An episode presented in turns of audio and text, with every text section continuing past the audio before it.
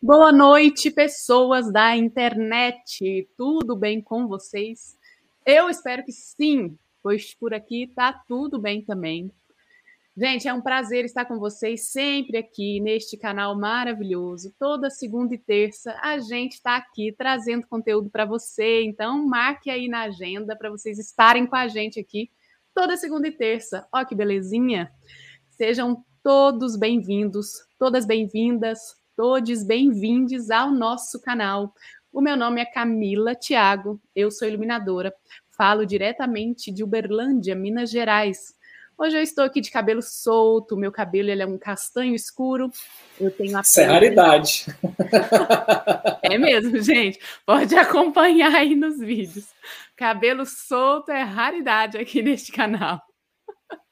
Mas estou de cabelo solto, meu cabelo é até o ombro aqui, o tamanho dele, ele é castanho escuro, tem uma parte do meu cabelo que é rapada, um dos lados. Eu tenho a pele clara, um nariz fino, um olho grande, uma boca pequena, mas tem uns lábiozinhos. Estou usando um fone de ouvido preto, estilo travessa. Estou vestindo uma camiseta verde.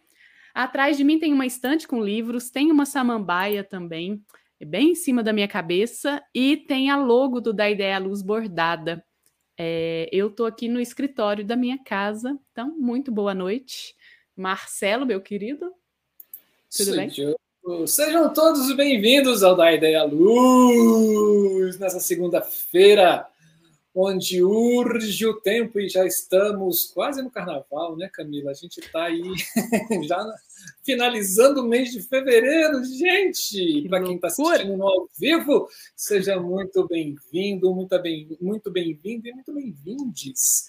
Saibam que vocês aqui são sempre especiais por estar conosco aqui nesses dias, nessas noites. E você que está assistindo no gravado, bom dia, boa tarde, boa noite. O importante é que você está aqui com a gente.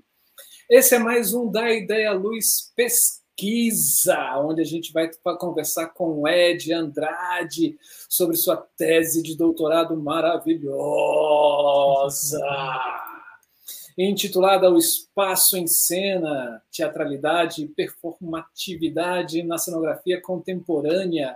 Então, fique ligado, fique ligada com a gente até o fim, porque esse bate-papo vai ser muito bom. Como a Camila já falou, meu nome é Marcelo Augusto, eu sou iluminador aqui em Brasília. Eu sou uma pessoa branca, tenho um cavanhaque, com na parte do queixo um pouco grisalho, mas são luzes, tá? Não é pelo branco. Sei. Sou uma pessoa de sorriso fácil, tenho olhos grandes, uma testa grande, um cabelo cortado no meio. Eu estou com uma blusa azul, mas no vídeo está parecendo que ela é preta e não é. E tem escrito uma frase do Carl Sagan, dizendo: em algum lugar algo incrível está esperando para ser descoberto. Eu adoro essa camiseta. Atrás de mim, estou na minha casa, na sala da minha casa, atrás de mim tem uma estante branca, como se fosse uma parede com nichos e vários objetos dentro delas, né? E é isso, e eu estou morrendo de saudade de vocês. Espero que vocês também estejam morrendo de saudade do nosso projeto Da Ideia Luz. Por que, Camila?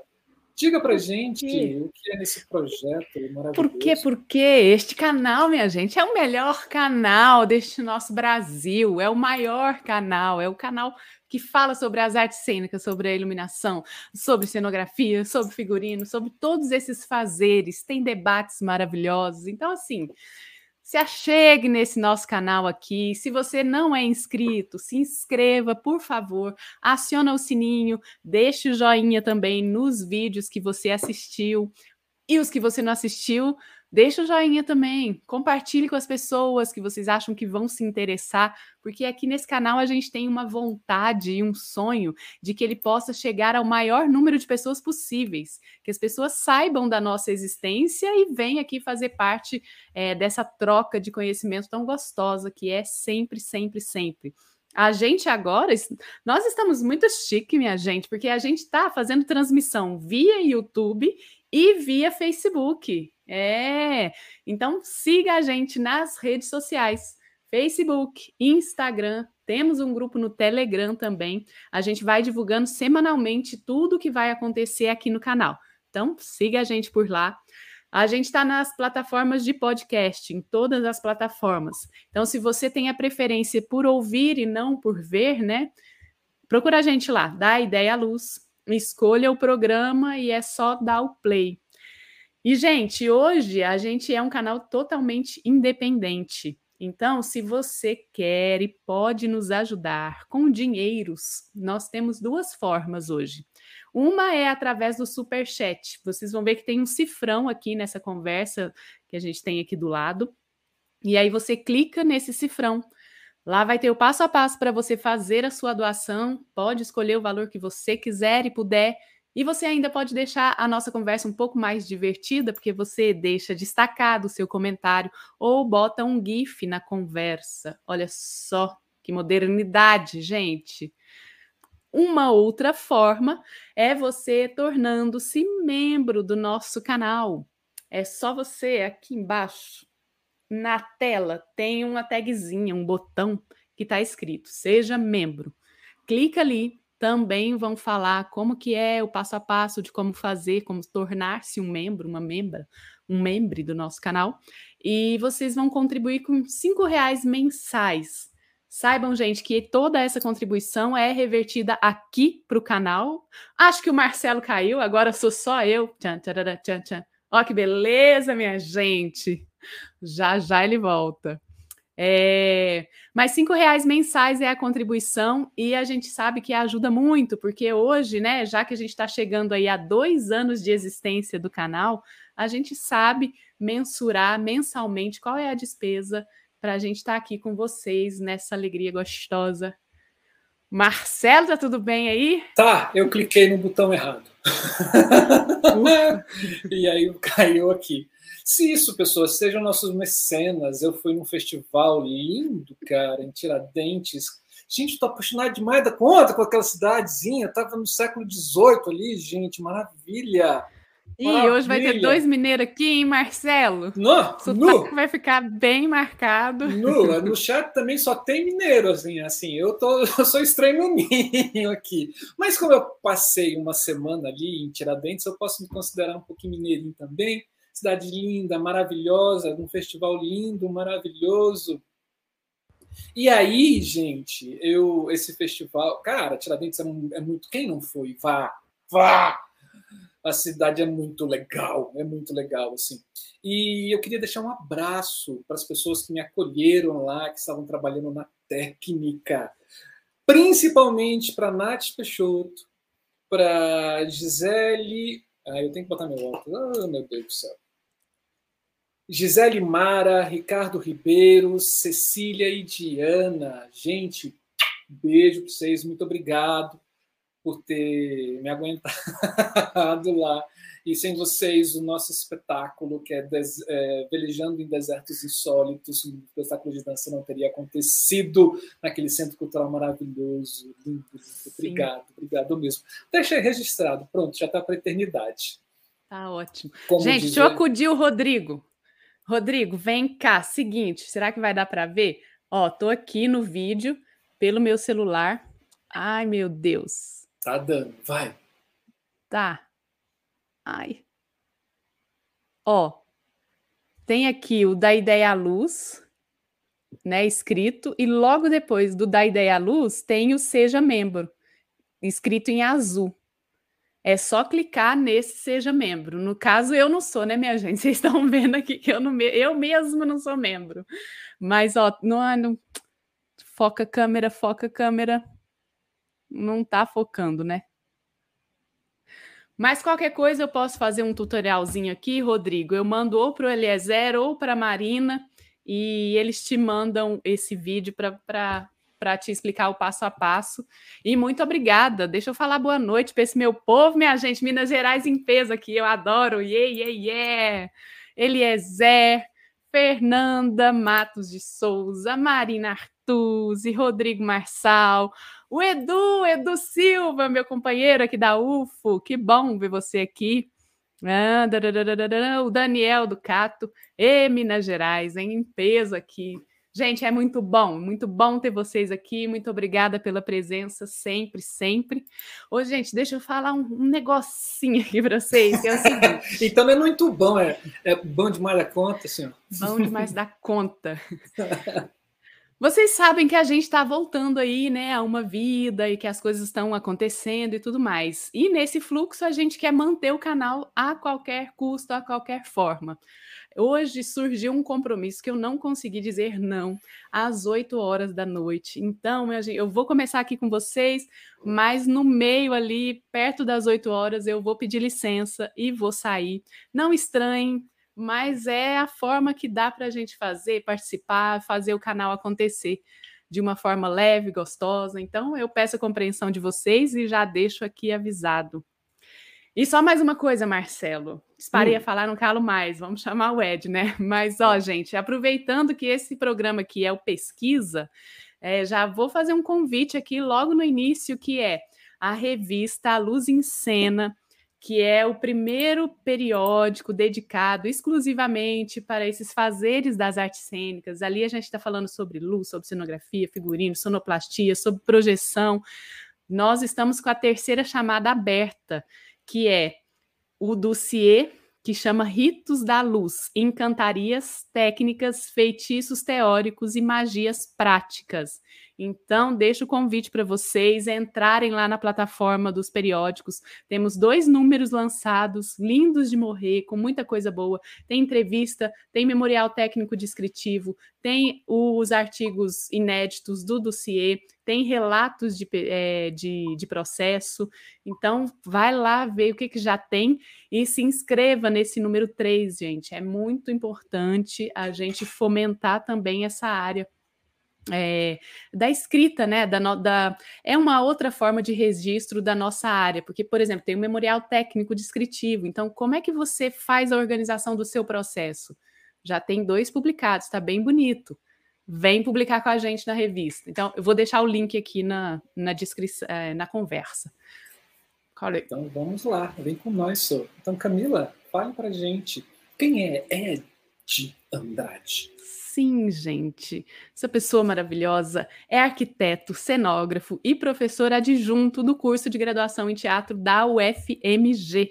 Possui mestrado em artes pela UFMG e doutorado em artes cênicas pela Unirio, com sanduíche na Columbia University, Estados Unidos da América. Já desenvolveu mais de 70 trabalhos de concepção cenográfica para teatro, dança, música, TV e cinema, tendo recebido diversas premiações na área. É fundador e coordenador do Laboratório de Cenografia e Iluminação Cênica da UFMG. Inclusive, parênteses, a gente teve aqui o Eliezer Sampaio e o Ismael falando deste laboratório e da prática deles lá na UFMG. Então, fica a dica. E é cofundador e líder do Núcleo de Pesquisa Cenografia e Outras Práticas Espaciais Cênico-Performáticas, Barracão UFMG. Suas pesquisas envolvem o uso de tecnologias na cena e, mais especificamente, as noções de teatralidade e performatividade aplicadas à cenografia teatral. É autor do livro O Espaço em Cena, Teatralidade e Performatividade na Cenografia Contemporânea, fruto da sua tese de doutorado, laureada com menção honrosa no prêmio CAPES Tese de 2020. Então, Ed, chega para cá. Tudo bem com você? Gente, primeira vez que eu converso com uma pessoa laureada. Oi, Ed! Tudo bem? Boa noite, meus queridos. Tudo ótimo com vocês? Muito bem. Seja muitíssimo bem-vindo ao nosso canal. Saiba que para a gente é uma honra. E tá conversando com o mineiro mais ainda. Bom demais da conta, nossa senhora. Sou. Ai, muito bom, Ed. Muito bom tê-lo aqui. Saiba que esse canal tem as portas abertas para vocês. Eu que agradeço muito o convite. E parabenizo vocês por esse espaço maravilhoso, né, de troca de ideias, eu vejo que vocês têm, assim, né, são super ativos, assim, né, e isso é maravilhoso, é raro na nossa área, né, parabéns, obrigado pela oportunidade, vai ser um prazer. Bom, a gente aqui agradece muito, muito a sua presença. E, Ed, vou começar logo lançando, então, perguntas aqui.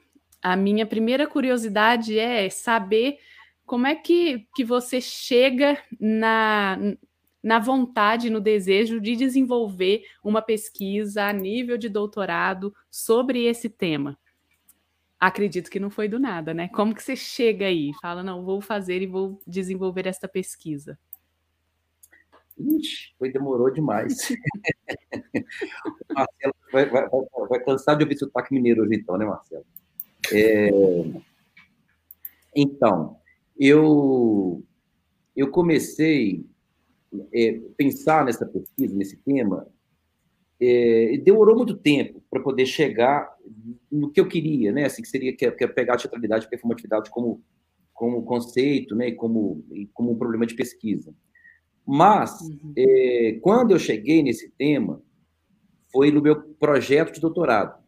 Dali, quando eu encontrei esse tema, eu não larguei ele mais, porque no doutorado eu fui inteiramente, exatamente, já focado nesses conceitos, coisa que não é muito comum, né? As pessoas entram no doutorado e mudam daqui, mudam dali a pesquisa e tal. A minha, meu filho, custei para parir o projeto, mas quando ele nasceu, já nasceu certinho e foi até o final. Tanto é que o título do projeto de pesquisa é o mesmo título da tese, que é o mesmo título do livro.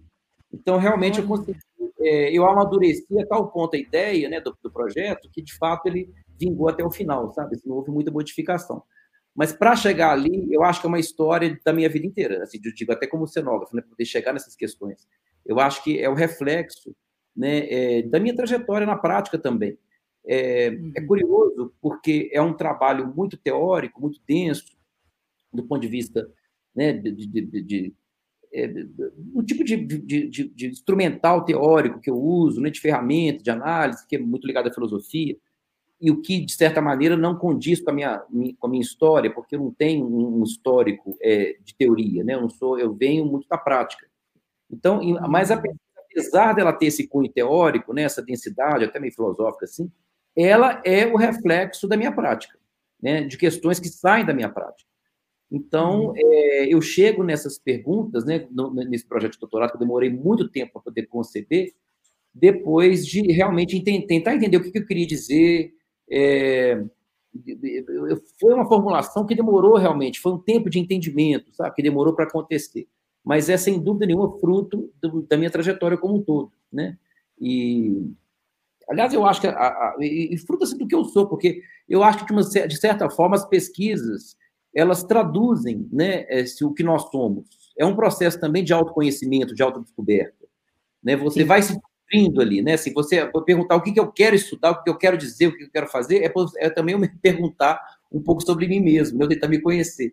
Tem até uma questão um pouco, eu diria até, sei lá, um processo de pesquisa de doutorado, de mestrado também, tem uma coisa meio terapêutica, assim, também, de você, sabe, de um autoconhecimento, né? Tem uma relação, assim, meio psicanalítica com o orientador, muitas vezes. Então, é uma coisa, assim, passa por muitas questões, sabe, Camila? Eu acho que, eu teria que responder a sua pergunta, eu acho que eu vou ter até que falar com mais calma, mas é falar um pouco dessa minha trajetória mesmo, para, né, mostrar, né, por que eu cheguei nesse lugar, né, desse tema, né? Eu acho que, realmente, eu teria que falar um pouquinho, aliás, eu vou falar, né, posso falar um pouquinho dessa trajetória. Esse espaço é seu. Porque, assim, o que já que nós temos aí um tempo, né, uma hora, vou falar, eu falo, e eu falo rápido também, gente. Então, às vezes, podem me interromper. Nossa, eu não entendi nada, mas acho que vocês vão se acostumar com a minha velocidade. Normalmente, os meus alunos, eles acostumam, a maioria já acostumou. Eu me formei em arquitetura, né, nos anos 90, e paralelamente, eu gostava muito de teatro também, eu tinha feito curso de teatro também na adolescência, como para ser ator. Aliás, o Geraldo Otaviano, que é um iluminador aqui de BH, uma vez ele falou, como iluminador, eu comecei fazendo curso de teatro querendo ser ator, como todo mundo, né, todo mundo que vai para essa área técnica começa querendo ser ator. Eu não sei se é todo mundo não, mas no meu caso foi bem assim, a carapuça de civil. Eu tinha essa vontade de ser ator e também queria ser arquiteto, queria fazer arquitetura e tal, e fui para arquitetura com essa pulga atrás na orelha, poxa, mas será que eu vou para o teatro e tal? E eu fui descobrir a cenografia muito tempo depois, assim, depois que eu me formei na arquitetura, uns 2 anos depois, foi que eu fui me encontrar assim, nesse lugar da cenografia como um lugar ali de, né, de interseção entre vários desejos meus, né? Assim, tanto a questão do teatro, ser ator e tal, como também a concepção de espaço. E ali eu me encontrei e fui seguindo a cenografia. Só que eu comecei, o meu primeiro cenário profissional, que aliás foi a primeira... que me introduziu, de fato, no mundo da cenografia, eu nem tinha pensado nisso, foi para um espetáculo de dança, de um grupo daqui de Belo Horizonte, que se chama Primeiro Ato, que é um grupo, até hoje é um grupo conhecido, mas era um grupo muito atuante nos anos 90, e aconteceu uma... E eu conhecia assim, o pessoal do grupo, fiquei amigo de vários deles lá, do coreógrafo, dos bailarinos, e a gente andava muito junto, eles estavam fazendo a concepção de um espetáculo novo, num período X lá em que o cenógrafo não tinha viajado, o cenógrafo deles, que era um artista plástico maravilhoso também, e aí o coreógrafo estava com uma ideia na cabeça do cenário, e tal, um dia conversando numa mesa de bar, a gente trocando ideia lá, e falou, então, aí falou, de repente, quem sabe você não é um arquiteto, você não pode me ajudar a te resolver e tal, vamos fazer um convite mais ou menos assim para tentar materializar a ideia de eu passar a ideia dele para um projeto e aquilo se converter depois num cenário. E, enfim, assim foi. Acabou que eu comecei, foi meio por acaso assim, que aconteceu comigo e eu amei, me interessei muito, mas o fato de eu ter começado a fazer pela dança é muito significativo, porque... Né, eu acho que a cenografia de dança ela tem assim, umas particularidades em relação ao do teatro, sobretudo quando a gente pensa que tem uma ausência né, de uma finalidade narrativa. Né? Você não está contando uma história, se com isso meio fim, né? O teatro muitas vezes conta. Então, tem uma liberdade, digamos assim, muito entre aspas, né, gente? Mas como se não tem um compromisso narrativo, quer dizer, esse cenário é a casa de fulano, isso aqui é a casa... Dança não tem muito isso, né? Você tem uma abstração maior, né? Uma liberdade maior nesse sentido, tá? Que eu estou colocando. Obviamente que tem liberdade, nós temos muito, né? Mas né, o fato é que eu acho que a dança, a minha introdução na cenografia pela dança também acabou me trazendo né, um tipo de olhar para o entendimento do que é a cenografia. Né? Eu fui educado um pouco para entender o que era a cenografia a partir de dança, de performance, mais de manifestações que não tinham caráter narrativo, né? E aí depois que eu fui caindo para o teatro. E com isso, eu não sei se foi por causa disso ou não, mas o fato é que eu sempre, logo depois eu comecei a trabalhar com uma companhia também, que é bem conhecida, que é a Mimos Companhia de Dança, e eu fiquei muito parceiro deles, do diretor, eu fiz todos os cenários deles, a gente ficou assim, realmente uma parceria que dura até hoje, tem mais de 20 anos, e com eles eu também desenvolvi muito uma prática de fazer uma cenografia que se transformava muito ao longo do espetáculo. Né? Acho que eu comecei fazendo assim no primeiro ato, depois comecei a circular mais no meio da dança como cenógrafo, inclusive já de cara, né, um parêntese aqui curioso, meu primeiro cenário que eu fiz, né, desse para mim, para o primeiro ato, eu me lembro que eu comprava uma lanterna, fazia maquete, eu peguei uma lanterna, eu fiz uma maquete com umas plaquinhas de acrílico, aquele filme, fazendo umas brincadeiras, assim, a gente coloca a lanterna para lá, para cá, vê os efeitos de luz. Aí eu mostrei para o iluminador, né, que estava criando a luz, que era o Jorginho de Carvalho, lá do Rio. E ele olhou aquilo e falou, nossa, que barato, você gosta, olha, você tem jeito, é o seu primeiro cenário? Eu falei, você tem jeito para coisa, você gosta de luz, você gosta de luz. Eu falei, para fazer o cenário tem que gostar de luz. E aquilo já foi também outro bichinho que me mordeu, foi o bichinho da iluminação, né, porque eu não sou iluminador, mas eu adoro iluminação, sempre estou muito próximo da iluminação, já assinei, inclusive, alguns trabalhos de iluminação, mas a minha praia mesmo é a cenografia. E aí, voltando à questão da minha parceria com a Mimos, né, com essa coisa da dança e tudo, eu sei que eu comecei a entender a cenografia como sendo algo que se transformava muito em cena, inclusive apoiava uma certa dramaturgia, no sentido de que a dramaturgia, no caso da dança, isso fica mais evidente, não é contar uma história com um texto linear, né? É um sentido muito mais amplo, né? Você tem todo... a gente pode entender a dramaturgia de um espetáculo, né, e isso fica muito mais com essa construção de um sentido mais amplo, mais complexo, que vai envolver né, os vários enunciadores da cena, luz e tal, e do cenário, tudo isso vai ajudar numa construção de um sentido que vai ter, né, muitas vezes, um desvínculo com uma finalidade narrativa. E essa companhia de dança, eles gostavam muito de tentar construir a sua dramaturgia muito a partir da cenografia, como sendo, obviamente, um elemento componente da visualidade, né? Se dança, eles estão criando quadros visuais, e ali, de repente, vinha uma luz e mudava tudo, né? E aí, então, a gente tinha um pouco essa responsabilidade de entrar para apoiar ali, né, de tanto uma transformação do arte dramático, né, entre aspas, como também né, o próprio conceito, né, geral do trabalho.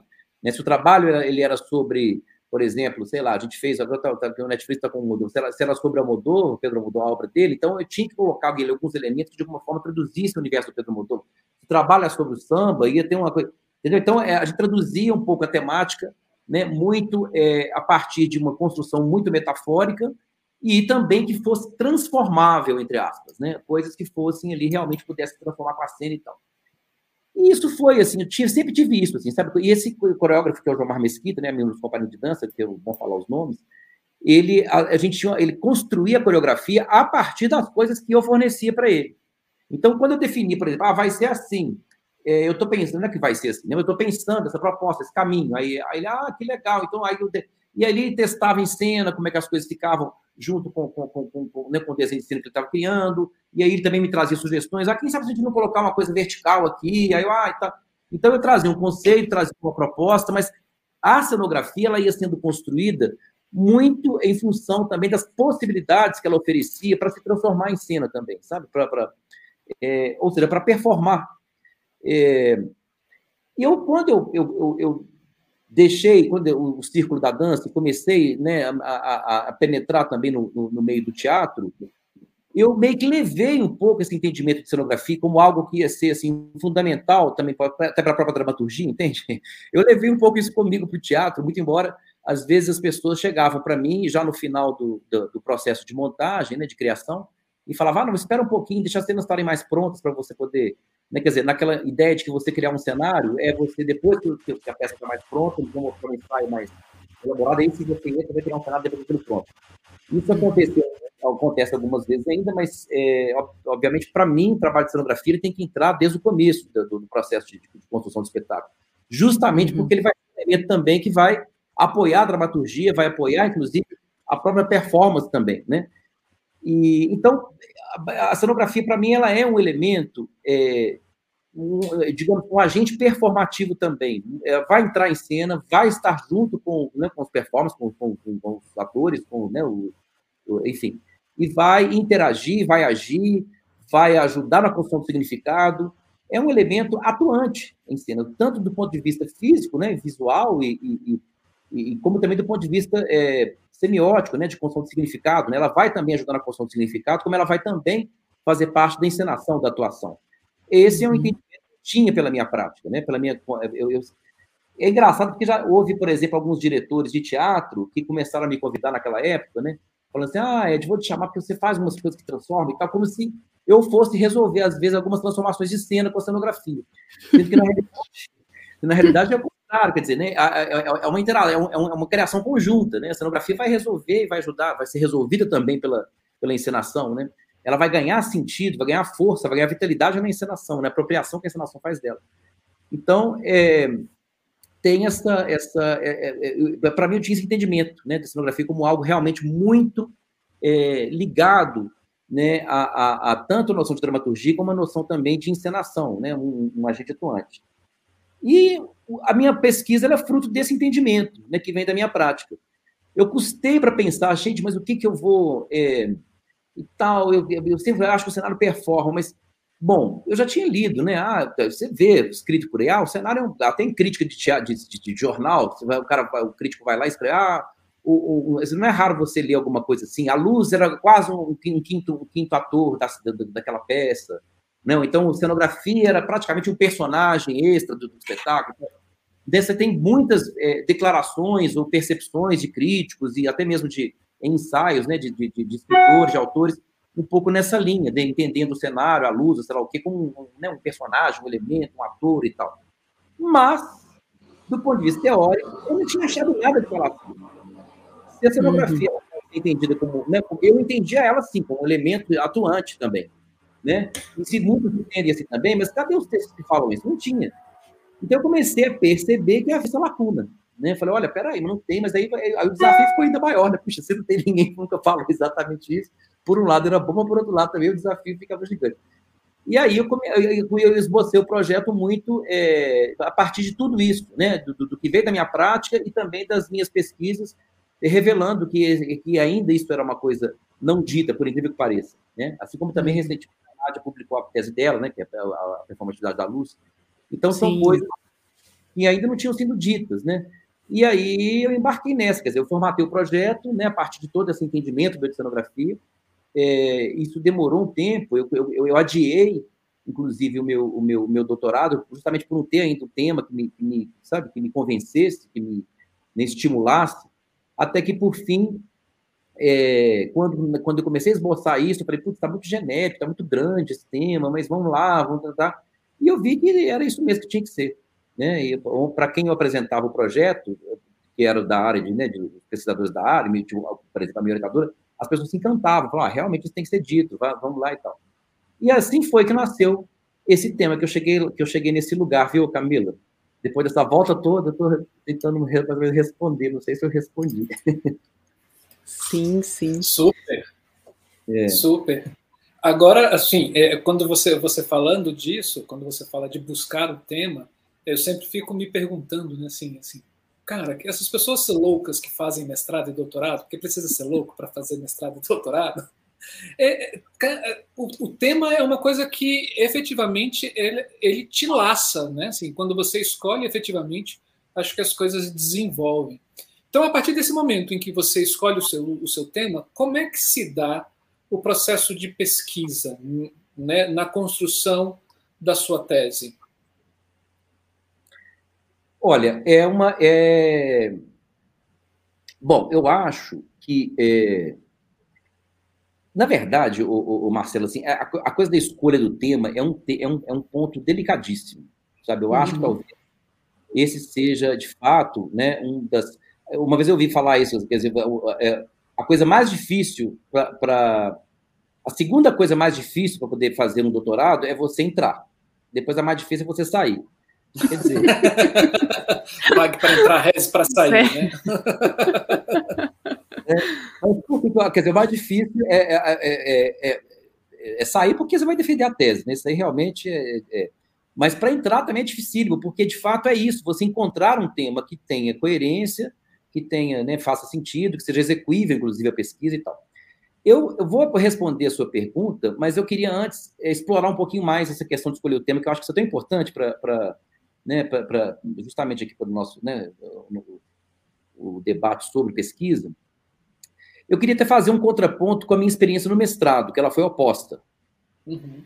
Aliás, ela foi oposta mesmo, viu? Engraçado isso. O meu mestrado, eu tinha feito... Eu já era cenógrafo, já estava atuando, já tinha muita coisa feita, já tinha, né, já era conhecido num determinado meio, e me deu vontade de estudar, assim, porque eu acho interessante isso, assim, né? As pessoas falam, por que vai fazer e tal?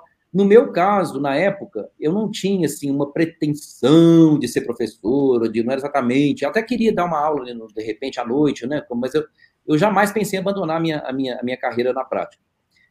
Eu não me achava um professor assim, mas eu gostava de estudar, sempre gostei. Sempre fui bastante de tomar cerveja no boteco, começar a filosofar. Essa filosofia de boteco é comigo mesmo. Então, eu sempre gostei disso. E aí, os meus colegas lá da arquitetura, de outras áreas também, inclusive, na época eu tinha um escritório de arquitetura, né? Eu fazia cenografia, mas o nosso escritório que fazia, assinava tudo e tal. E aí eu, então, senti falta de estudar, porque os meus colegas estavam fazendo mestrado, né? E eu falei, gente, vou fazer esse negócio também. Eu gosto de estudar e vou fazer. Fiquei com aquilo na cabeça. E aí, um dia, eu peguei, assisti a um filme, porque assim, eu não queria, eu ficava na dúvida, mas eu vou fazer o quê, sobre o quê, onde? Né? Assim, eu não queria fazer muito na arquitetura, eu tinha um pouco de dúvida, eu estava fazendo a cenografia, mas não sabia muito o quê e tal, ao mesmo tempo no teatro e tal. E eu sempre fui muito cinéfilo, também gostei muito de cinema, então eu até cheguei a pensar um dia. Mas aí um dia, quando eu vi o Dogville, que o Lars von Trier lança o Dogville em 2003, não sei, eu vi aquele filme, aquilo me arrebatou. Eu falei, pronto, está aí um problema de pesquisa, que é uma cenografia teatral funcionando cinematográfica. Então, foi um raio, zoom na minha cabeça, certinho, esse é o meu projeto de pesquisa. E aí, eu não tive dúvida, eu nunca tinha formatado um projeto de pesquisa na minha vida, mas aí eu pedi ajuda, né, para amigos, como é que é? Na realidade, eu fiz uma disciplina isolada no mestrado, primeiro, para poder entender um pouquinho como é que é a dinâmica de uma pesquisa, né, no nível de pós-graduação, né, para escrever o trabalho final, fiz uma pesquisa, foi muito legal essa disciplina que eu fiz, inclusive, mas assim, eu não tinha, né, esse treinamento, né, do pensamento acadêmico, então essa disciplina foi importante para isso. E aí... E o meu projeto, eu já tive essa ideia, que foi uma ideia que foi sensacional, e eu escrevi o projeto com a ajuda de algumas pessoas que me ajudaram, dá uma olhadinha aqui, me dá um macete dali, é engraçado lembrar disso, até que hoje eu escrevo todo o projeto, mas na época aquilo para mim era uma coisa desconhecida. E eu, então, submeti o projeto, fiz a prova escrita, fiz outra prova, fui, passei, foi para aí, na entrevista, o professor virou e falou assim, você se incomodaria de trocar de tema? Eu falei, não, por quê? Não, porque nós temos aqui já uma pessoa falando sobre duas pessoas defendendo sobre Lars von Trier, para não ficar um pau, mas seu projeto é muito bom, você vai falar, então, vou falar que não, né? Vou falar que não vai me passar, então troca. E aí, de fato, eu tive que trocar. E aí meu processo de mestrado foi totalmente o avesso do que foi doutorado, porque assim, eu entrei com projetos que caiu uma luz na minha cabeça, mas eu fiz uma outra coisa. No final, minha defesa foi um desastre total. Minha defesa de mestrado foi desastrosa. Foi um cara da USP que acabou comigo. E eu fiquei como que o professor propõe isso, gente? Aí, não, mas na verdade, até que a minha dissertação ela ficou super legal. Veio um cara maluco lá também, que foi um convidado, que não tinha nada a ver com nada, um cara... Sabe? Até que ficou meio constrangedora a situação, mas ele mesmo... As pessoas até perceberam que era uma coisa, um problema dele mesmo. Mas para mim, que estava ali sendo avaliado, aquilo foi traumatizante. Então, o meu processo do mestrado, ele foi muito importante, foi muito legal, por um lado, que eu até hoje, inclusive, resgato muito ele nas minhas aulas agora, né, eu tendo feito sobre cinema, ainda mais depois dessa pandemia, que a gente começou a lidar muito com vídeo, né, e fazer umas relações da linguagem audiovisual, eu até abri disciplinas sobre cinema e linguagem audiovisual em função do resgatando o meu estudo de mestrado. Então, foi muito bom ter feito, adorei. Mas, foi o oposto do doutorado, eu entrei com um tema que apareceu num raio na minha cabeça, maravilhosamente, mas eu tive que mudar tudo lá. E depois também minha defesa foi um desastre, que não teve nada a ver. O doutorado foi o contrário. Eu demorei anos para chegar naquele tempo. Eu cheguei, fui do início ao fim, minha defesa foi uma coisa que foi maravilhosa, né? E depois o livro foi também... Então, foi um processo muito feliz do doutorado, muito gostoso, de muitos acertos, assim. E o do mestrado já não foi tanto. Então, pesquisa tem um pouco... Acho que cada experiência... Né? Assim, as experiências são diferentes. Eu mesmo vivi duas experiências muito diferentes, mas todas elas são muito enriquecedoras, eu acho, né? Então, o tema, como voltando aqui à sua pergunta, ele é, para mim, um dos pontos principais de uma pesquisa, um processo de pesquisa, você saber realmente escolher o tema, né? Eu vivi duas experiências muito diferentes, escolha de tema, como eu acabei de falar aqui. E depois, para você converter esse tema numa pesquisa, agora sim respondendo a pergunta do Marcelo, eu acho que, primeiro, tem a tal da metodologia, né? Que a gente tem que saber exatamente o que é, como que eu vou pesquisar. Né? Eu acho que uma das é fundamental, é claro que vai depender do tema, né, da maneira como do que você vai abordar, mas, por exemplo, se eu quiser fazer uma pesquisa, outro dia teve um aluno meu que ele fez uma pesquisa, que ele queria mostrar que o teatro, que o espetáculo X lá combate a homofobia. Trata da homofobia e o espetáculo combate a homofobia.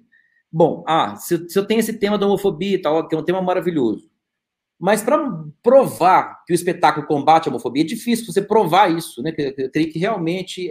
entender isso. Como é que você vai provar que a pessoa que assistiu o espetáculo mudar? Teria que entrevistar. Então, quer dizer, isso é uma questão de metodologia. Como é que você vai, de fato, através da sua pesquisa, usar os recursos que você vai conseguir ter um resultado, né? Um tipo de argumentação que vai convencer, né? O que você quer comprovar ali pela sua pesquisa. Lembrando que, no campo da arte... No nosso campo, normalmente, as nossas pesquisas, né, assim, elas têm um caráter, digamos, menos objetivo do que em outras áreas. Por exemplo, quem vai fazer um trabalho sobre... Igual a amiga minha que ela morou no meio da selva, estudar lá no Pará, ela estudou o tipo de reprodução do mico, não sei o que é. Ela tinha uma questão muito específica, que ela ficava observando o mico, como é que ele fazia isso, tal tipo de mico lá. E ali ela ia... né, o outro que vai estudar, o meu amigo também, que ele estudou a insulina, ele é professor ele é endocrinologista, né, professor de endocrinologia da UFMG. Estudou os efeitos da insulina no organismo. Ou outro que... Então, são áreas mais objetivas que você tem que fazer um tipo de pesquisa, você vai provar e comprovar, fazer experimentos, ou vai observar né, fenômenos quaisquer, e vai, a partir dessa observação dos experimentos e repetição, você vai comprovar a sua tese. No nosso caso da arte, a gente tem questões que são um pouco menos objetivas, é mais difícil, no certo sentido, eu acho. Uhum. E você vai comprovar uma determinada... Quer dizer, eu queria, de uma certa forma, mostrar, né, ou queria argumentar e comprovar, né, esse entendimento de que a cenografia é um agente performativo. Né? E isso é... Mas isso é uma questão teórica. Né? Então, para comprovar isso, como é que você vai fazer? Você vai usar argumentos. Né? E é na base da argumentação que você vai ali. Aí, e você vai argumentos como? Você vai construindo os argumentos apoiado em outros, né, pensadores. O fulano disse isso, portanto, né, se ciclano disse isso, então aí você vai juntando os pensamentos aí e vai construindo argumentos. Agora, é um processo que você de muita leitura, né? Então depende do... Eu acho que como que você vai materializar, né, a pesquisa do seu tema. Depende da natureza do tema, né? Tem temas que são mais abstratos, tem temas que são mais, né, mais objetivos, como eu falei aqui, esses mais ligados à ciência, às ciências duras, principalmente, você tem questões muito objetivas. Mas tem temas, por exemplo, que são muito ligados à pesquisa de quantitativo, que você tem que entrevistar pessoas, né? Eu adoro esses temas, inclusive. Eu nunca pesquisei assim, mas eu adoraria. E tem temas que você vai argumentar a partir de análise de espetáculos ou de coisas que aí você tem que ter uma combinação, né, entre o seu olhar assim, mais sensível e ter também uma leitura, né? Saber exatamente cercar qual que é o tipo de bibliografia que você vai ler, que vai te apoiar na construção do seu pensamento. Agora, uma coisa que é fundamental, independente do tema, é você pesquisar o que já foi escrito sobre aquilo, né? Essa é uma... Eu acho assim, né? Quer dizer, no meu caso, por exemplo, eu ficava indignado, não é possível que ninguém nunca escreveu. E eu ainda fiz, quando eu fiz o sanduíche na Columbia University, que é lá em Nova York, é um lugar que você tem acesso a todas as pesquisas do mundo, porque lá é uma coisa incrível. Se não existe o livro tal, você pede para eles, comprem 2 semanas, o livro tal está lá. Então, é uma coisa que você tem acesso a tudo e qualquer coisa que existir. Então, lá eu fui, de fato, e com o meu olhador de lá, que é um cara muito, até conhecido, né? O Arnold Aronson, que é um cara bem, né, um entendedor assim, de cenografia, um grande pesquisador, ele falou, eu também não conheço nada que fale isso que você está falando, mas eu pesquisei loucamente aqui e lá antes, de fato, não achei nada que falasse o que eu queria dizer. Então, essa pesquisa é fundamental, né? Você vai também ter que mapear tudo que já foi dito, se não é exatamente o que já falaram sobre o seu tema, porque também se for exatamente o que você disse, você não está fazendo a pesquisa original, né? Então, você já falou isso, então eu não vou dizer. Mas se coisas que falaram, né, temas afins, isso também é uma coisa muito importante, eu acho, né? Você está com uma ideia, então vamos pesquisar tudo. Por exemplo, está com a ideia do Dogville, vamos pesquisar tudo que já foi feito sobre o Dogville. Esse é um passo importante. Então, você vai... ali você vai vendo o que você já disse, o que não foi dito ainda, e começa a construir ali, né, já uma né, enfim, né, uma linha de argumentação, né? Você começa a entender o que é que você vai poder dizer, né? Mas eu acho que depende muito da metodologia mesmo, sabe? De como pegar o tema e converter ele numa pesquisa, de fato, né? Eu acho que tem várias formas, mas elas vão depender muito da natureza do tema, né? Essas mais... Eu, por exemplo, li muita coisa, eu bebi da antropologia, da filosofia, assim, no meu caso, né, foi um instrumental teórico, muito apoiado na filosofia, porque eu vou entender que esses conceitos... Eu vou trabalhar com 2 conceitos, que é o teatralidade e performatividade, que são 2 conceitos que eles são, curiosamente, né, ligados, tanto por uma relação, digamos, né, eles são quase que meio que irmãos siameses, assim, que eles são muito interligados, ao mesmo tempo eles são, um anula o outro, eles são meio antitéticos também, quer dizer, um é antítese do outro.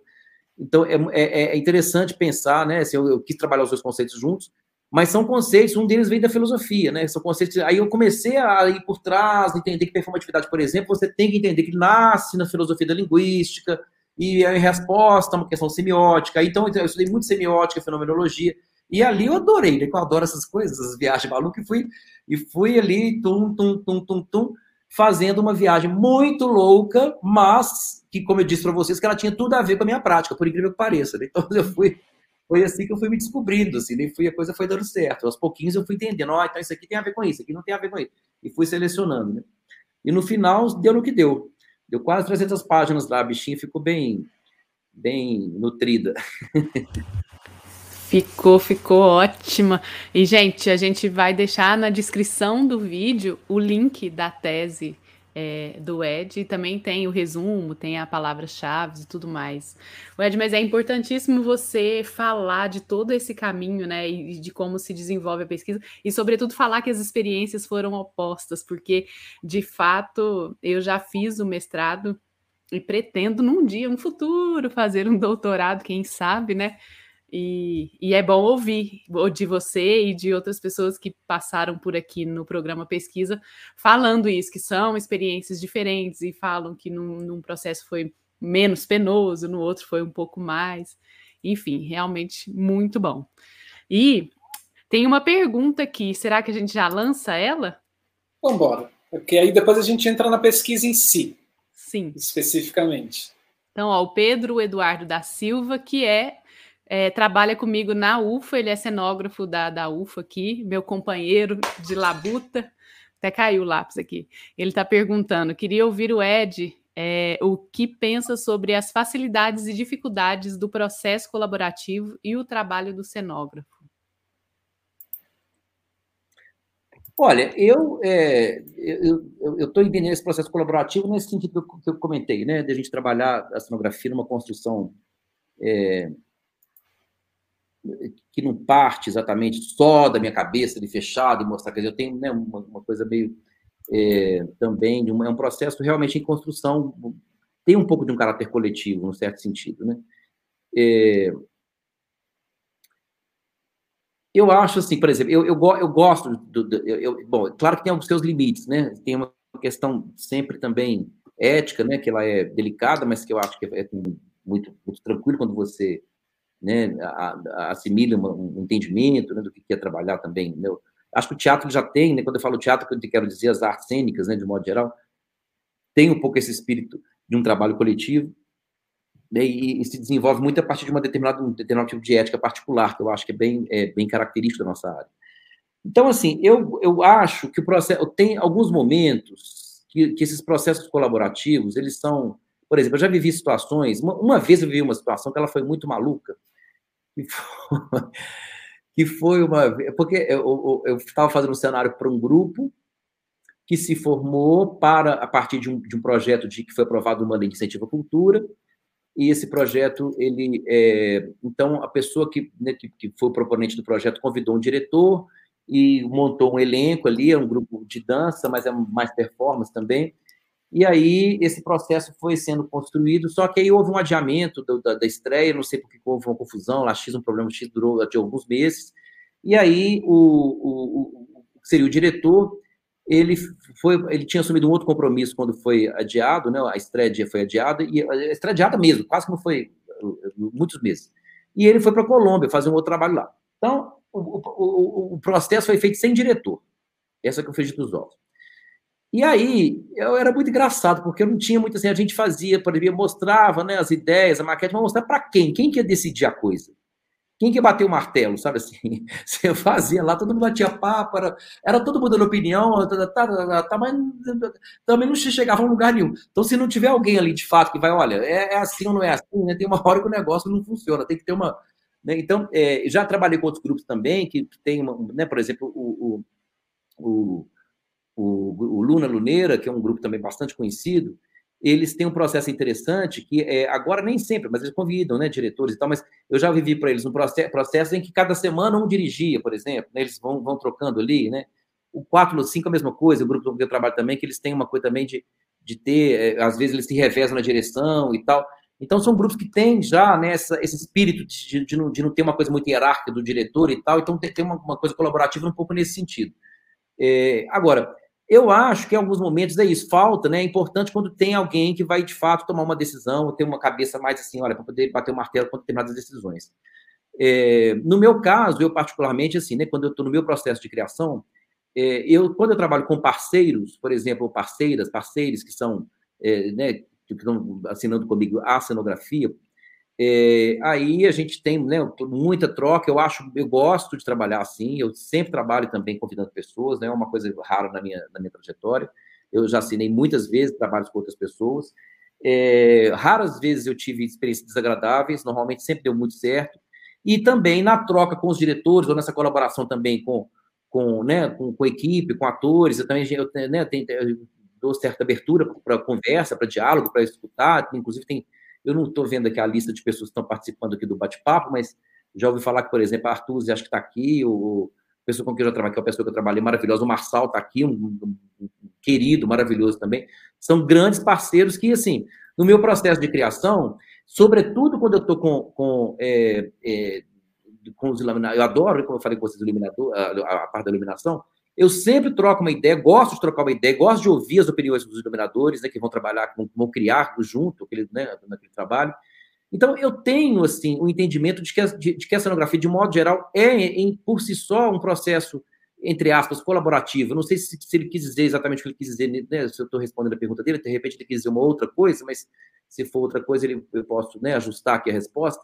Mas, em princípio, eu acho um pouco isso, quer dizer, eu gosto de trabalhar colaborativamente, tanto quando eu convido parceiros para poder assinarem comigo a cenografia, como também nesse entendimento de que o teatro, a dança, são artes que têm esse espírito coletivo e que a cenografia ela vai fazer sentido, ela vai alcançar a sua vitalidade, é debaixo da iluminação que as pessoas vão colocar lá, é junto com a encenação, é junto com... Quer dizer, é com tudo isso. Então, é um processo colaborativo nesse sentido, que eu acho que ele vai... Eu preciso que as pessoas todas comprem essa ideia, entendam, interfiram também, entende, nessa concepção, de uma certa forma, para poder, como no caso, por exemplo, com o Jomar, né, que era muito legal, assim, a gente fazia, o Rodrigo até já trabalhou, a gente trabalhou junto, criando espetáculos para mimos, e é esse processo, quer dizer, ele testa uma ideia lá, com fita crepe no chão, com imaginando a maquete, não deu, testei outra coisa aqui, aí eu vou pegar, adapto, já teve quantas ideias já não vieram da sala de ensaio que foi testada uma coisa lá, o diretor falou, não, isso aqui, quem sabe você não faz uma outra coisa assim, aí eu peguei e vi, olha, é mesmo, então a coisa, ela cresceu, ela nasceu muito nesse espírito colaborativo, né, de troca de ideias que vai tendo ali, envolvendo o diretor, envolvendo às vezes também, né, várias vezes atores e performance dão sugestão, né, ou dão ideias, às vezes até do zero. Então, para mim, eu acho que a nossa arte ela tem esse espírito colaborativo por natureza. Mas, como eu disse, tem hora que é importante que tenha alguém que vai, na minha cabeça, olha, que tem alguém que vai ter que tomar uma decisão. Tem alguns momentos que não tem jeito, que seja eu com os meus parceiros colaboradores, assim, às vezes, assim, né, tinha uma coisa interessante quando eu tinha o escritório de arquitetura, que a gente tinha uma regra assim, quem pegava o projeto era, entre aspas, o dono da decisão final. Então, você tinha ali, cada um dava ideia, todo mundo fazia tudo junto, colaborativo, até o momento em que tinha alguma divergência, o dono da decisão final era quem pegava o projeto, quem era o captador do projeto. Então, no caso, quando era um cenário que eu, por exemplo, que fui convidado a fazer, eu tinha a palavra final, né? E aí é importante que alguém assuma esse lugar da palavra final, porque o colaborativo, se ficar eternamente no todo mundo tem coisa, às vezes pode dar um problema mesmo. Então tem que ter alguém ali, um momento, ó, então vamos fazer assim, pronto, né? Vai ter que se... Porque você tem pontos de vista diferentes, você tem coisas que... E todos são válidos, às vezes nem sempre o caminho, né? Você tem vários caminhos possíveis, mas uma hora você tem que escolher, né? Então, seja no nível mesmo da criação cenográfica junto com os meus parceiros, ou no nível da troca entre outros colaboradores da cena, né, do iluminador, com o diretor e tal, eu acho que é legal ter escuta, ter a troca, mas é importante que você tenha um momento também de alguém para tomar uma decisão, assim, né? Mas é um pouco isso. Deixa eu mostrar. Como dizia um amigo meu, cenógrafo também, falecido, infelizmente, foi cedo, chamado Guto Viscardi. Ele falava assim, teatro não se faz sozinho. Né? Não. Teatro se faz em grupo. Eu não sei se ele quis perguntar foi isso, eu respondi isso, mas enfim. Acho que sim. Acho que sim também. Acho que foi, né, Pedro? Vai, Edu. Diz aí pra gente. É interessante pensar assim, eu lembro que outro dia, até nesse livro aqui, tem uma entrevista no final... Com esse livro que é a minha tese, a gente não mostrei, não, mas a tese ela virou esse livro aqui, ó. Tá aqui. Ai, tá longe. Eu tenho o livro, eu adquiri um.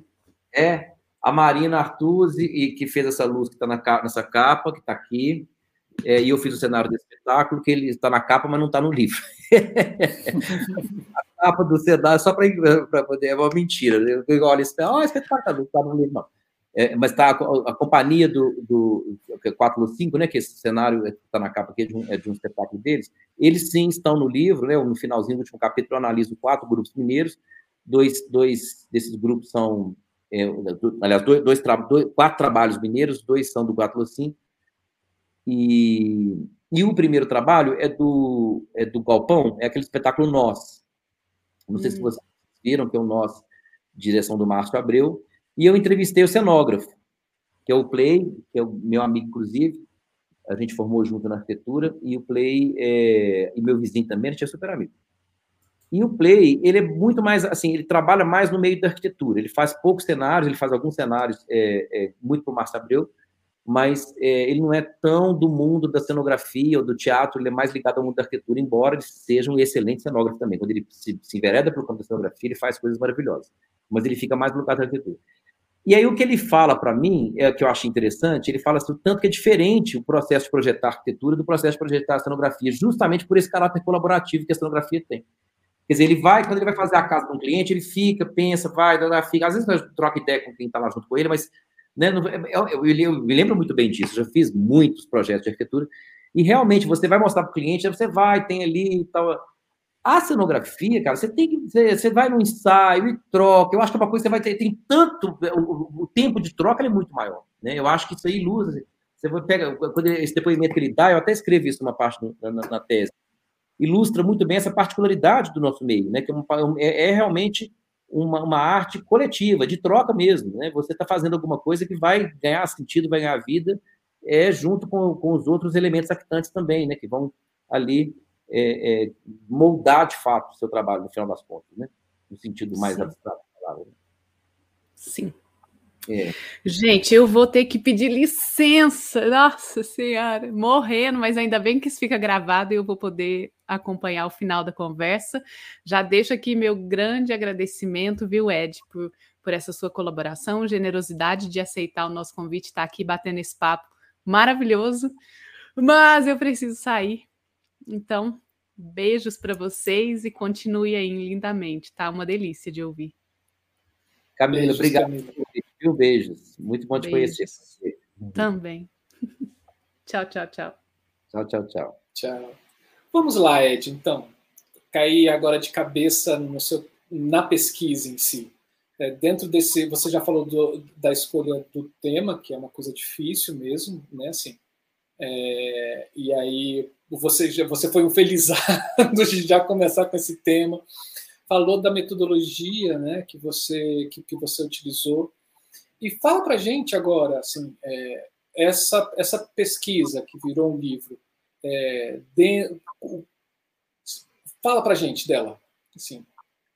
Tá bom, olha só, essa sua pergunta ela vai estar um pouquinho até, eu vou resgatar também essa questão da metodologia, né, que você perguntou aquela hora, mas é porque essas são coisas interligadas, né?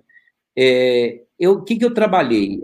Aliás, voltando à sua pergunta também, né, essa do como fazer isso, no meu caso, eu tinha esses conceitos, eu descobri, logo no projeto, ainda no projeto, eu descobri que esses conceitos são muito interligados, inclusive, eu tinha uma outra ideia que eu tinha também, é trabalhar muito instalação de arte, que eu adoro, acho que instalação de arte é uma linguagem muito próxima, não? O que a gente faz aliás, a ABE, como é que chama, né? Que ela chama cenografia de artes, artes visuais da cena, né?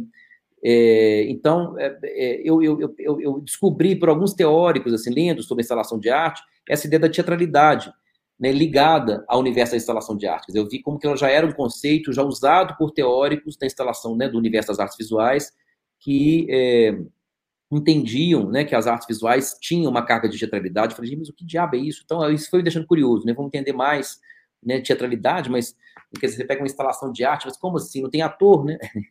Como é que tem teatro ali? Mas eu fui entendendo o que era teatralidade, né? E fui vendo que performatividade também. Aí fui realmente mapeando, né, entendendo os dois conceitos. Eu queria realmente entendê-los e trabalhar. Basicamente, a minha ideia, porque eu saquei que um conceito estava muito atrelado ao outro, quis trabalhar os dois conceitos, o que foi muito legal, acho que foi um acerto. Mas, basicamente, a minha ideia era pegar esse dispositivo teórico, vamos chamar esse de duo, teatralidade e performatividade, e aplicá-los à cenografia, né? Entendê-los através da cenografia, porque isso não existia, né? Você tem performatividade, tem muitos livros sobre, né, ligado à atuação, ator, enfim, né? São, inclusive, um conceito, como eu já falei, que nasce, né, na filosofia, depois é apropriado pela antropologia, né, é apropriado por várias outras áreas. Então, a minha primeira coisa que eu pensei, falei, bom, eu vou pegar e mergulhar nesses conceitos, na origem deles, né, entendê-los, né, como que eles surgiram, como é que eles, em que eles se desdobraram, né, para as outras áreas, como que eles foram exportados para outras áreas, né, no caso, por exemplo, da performatividade que nasce na linguística. E enfim, essa é uma primeira metodologia básica, entender esse conceito profundamente, né, como que ele é, quer dizer, como que ele foi, por exemplo, apropriado por pessoas das artes visuais, né, como de outras áreas, enfim. Ou da psicologia, né? Tem de todas as áreas. E aí, isso eu fiz, o primeiro capítulo do livro é isso. Basicamente, porque eu estou falando livro, gente, mas nós estamos com foco aqui hoje na tese, mas a tese e o livro basicamente é a mesma coisa. Está com poucas mudanças, então, mas os dois são a mesma coisa. Então, na tese, o primeiro capítulo eu falo justamente sobre teatralidade e performatividade. Eu vou buscar das origens e expansões dos conceitos. Esse é o título do primeiro capítulo. E aí, eu então... e essa é uma coisa básica que eu tinha que fazer, né? Entender esses conceitos para depois aplicá-los à minha área especificamente. Aliás, o primeiro capítulo é sobre teatralidade e performatividade. Esse é o primeiro capítulo, que dura um tempão. Nesse capítulo, eu vou explorar, eu não vou falar nada, não é um capítulo sobre teatro ainda, é sobre esses conceitos de um sentido mais amplo, como eles nascem, a origem, como que eles são apropriados por outras áreas. Eu falo um pouco da Butler, por exemplo, que apropria da performatividade, poder falar sobre performatividade de gênero e outras questões que ela traz. Eu falo de performatividade, por exemplo, na antropologia, né, de performance, teatralidade também, como que ela navega por outras áreas. E aí, inclusive nas artes visuais, né, como eu já falei, trato um bocado sobre teatralidade nas artes visuais e performatividade também. Tudo que foi falado sobre esses conceitos, né, em áreas que eu achava que tinham...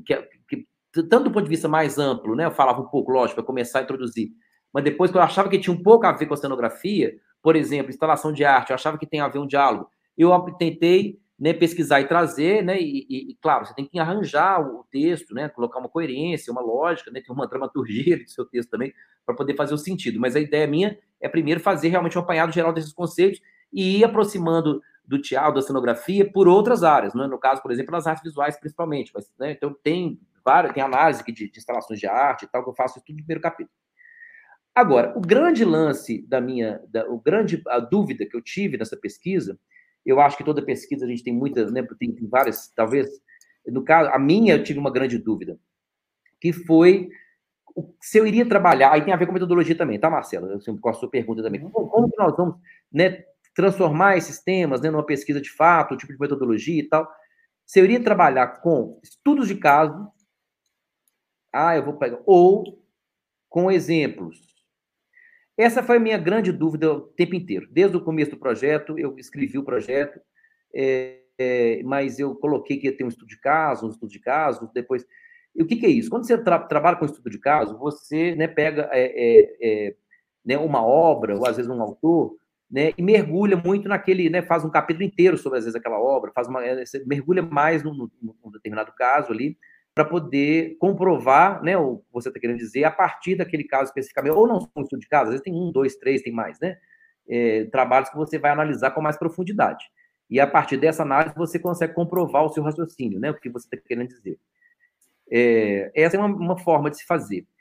A outra maneira é você não vai trabalhar com estudos de caso propriamente, mas vai trabalhar com exemplos, né? De qualquer maneira, você tem que ilustrar, né? Você não pode ficar só na abstração Você tem que, em algum momento, né, mostrar concretamente, através de exemplos, né, como que é a sua ideia, como você está pensando, como é que se aplica, né, como você enxerga aquilo na prática.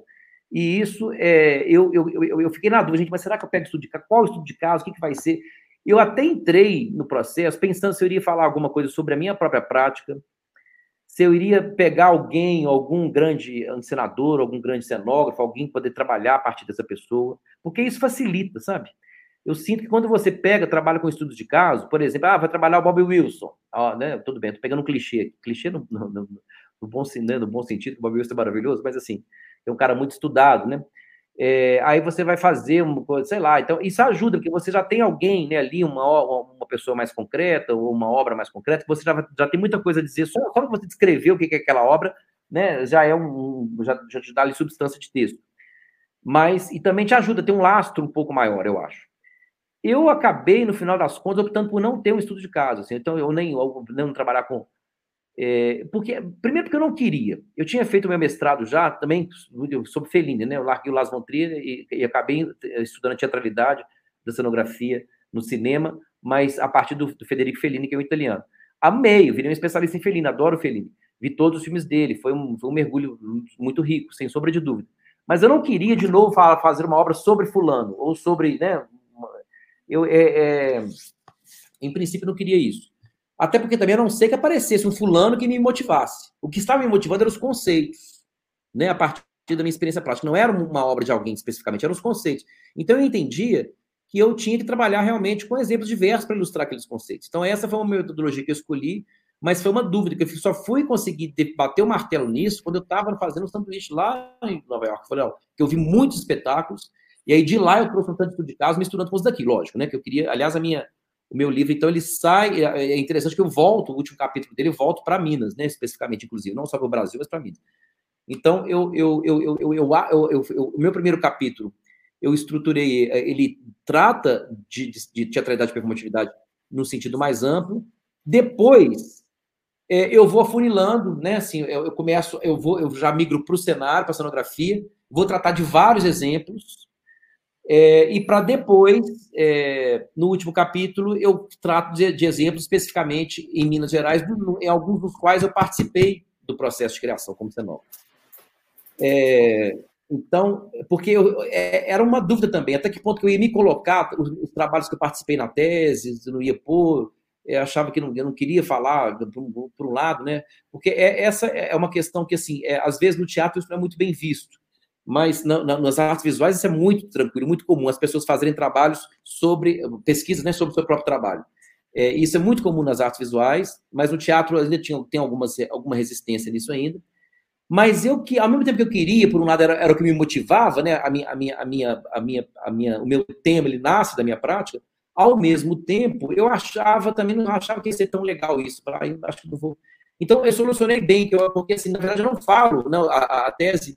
Ela não é sobre o meu trabalho, nem é sobre o trabalho de fulano, nem de ciclano, nem de ninguém. Ela é realmente sobre os conceitos aplicados à cenografia. Eu pego vários exemplos e finalizo, dentre os quais estão obras minhas também. Né? Mas pode não ter, assim, não é uma coisa com destaque. Ó. No finalzinho, os dois últimos trabalhos só, são trabalhos que eu participei. Mas são trabalhos que estão no meio de um rol enorme de vários, né? Um leque enorme de exemplos. Assim. E aí, Marcelo, então, tem também uma diferença, quer dizer, o primeiro capítulo é teatralidade e performatividade genérica, o segundo capítulo é uma coisa que a minha orientadora sugeriu um dia, que no final das contas encaixou muito, porque embora a tese ela seja sobre a cenografia contemporânea, como esse tema nunca tinha sido estudado, a performance do cenário, ela sugeriu que eu investigasse isso também do ponto de vista histórico um pouco. Então, eu vou... Até porque também o conceito de teatralidade, ele aparece ligado, muito ligado também, tem todo o entendimento dele da cenografia moderna, do teatro moderno, aliás. Então, eu já vou tratar, tem um recorte, digamos que o livro, a tese, ela tem um recorte, ela começa realmente no final do século XIX, do século XX, né, quando, na instalação do teatro moderno e até o teatro contemporâneo. Ela abarca essas duas, tanto o teatro contemporâneo, mas também pega o teatro moderno, porque foi necessário, até para se... delinear melhores entendimentos de teatralidade e performatividade pela cenografia, né? Foi importante eu varrer um pouquinho também de alguns... Né? E aí, então, no segundo capítulo, é um capítulo dedicado um pouco a essa coisa histórica, mas eu já vou pegando teatralidade e performatividade e aplicando a cenografia, mas nesse viés histórico. Então, o que eu pego? Né?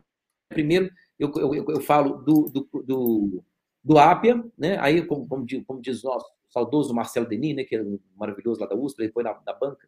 Ele falou, ah, você pegou a Santíssima Trindade, né, que foi o Apia, o Craig e o Meyerhold. Então, eu pego esses três, depois eu pego o Brecht, pego o Tadeusz Kantor, que é uma salada, né? Teve gente lá falando, mas tem pessoas que não tem nada a ver um com o outro. Exatamente. Por isso mesmo, que eu queria mostrar, né, como que as cenografias desses encenadores performavam. Né, e eles tinham estéticas muito diferentes. Então, porque o que tem ali, o que é interessante pensar, que para entender melhor até o que eu queria dizer, né, o meu entendimento sobre cenografia performativa, a gente, primeiro, assim, eu vou chegar no teatro performativo, né, que é o que a gente chama de teatro performativo, que é esse teatro contemporâneo, que ele abandona um pouco os preceitos, né, de, uma, de, um, de, um, de, um, de um texto dramático, né, de assentado, centrado num texto dramático.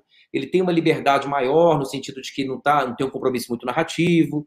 Né? O teatro performativo, não sei se talvez alguns aqui já devam conhecer essa expressão, né, que ela foi cunhada pela José Ferraro, mas a minha tese ela tem muito isso também, de dizer o seguinte, um teatro performativo vai também demandar uma cenografia performativa. Né? Essa é uma das minhas hipóteses. Então, mas o que é uma cenografia performativa? Essa era uma pergunta minha, né? Aliás, como as coisas performam? O que é as coisas performarem? Essa era outra pergunta minha.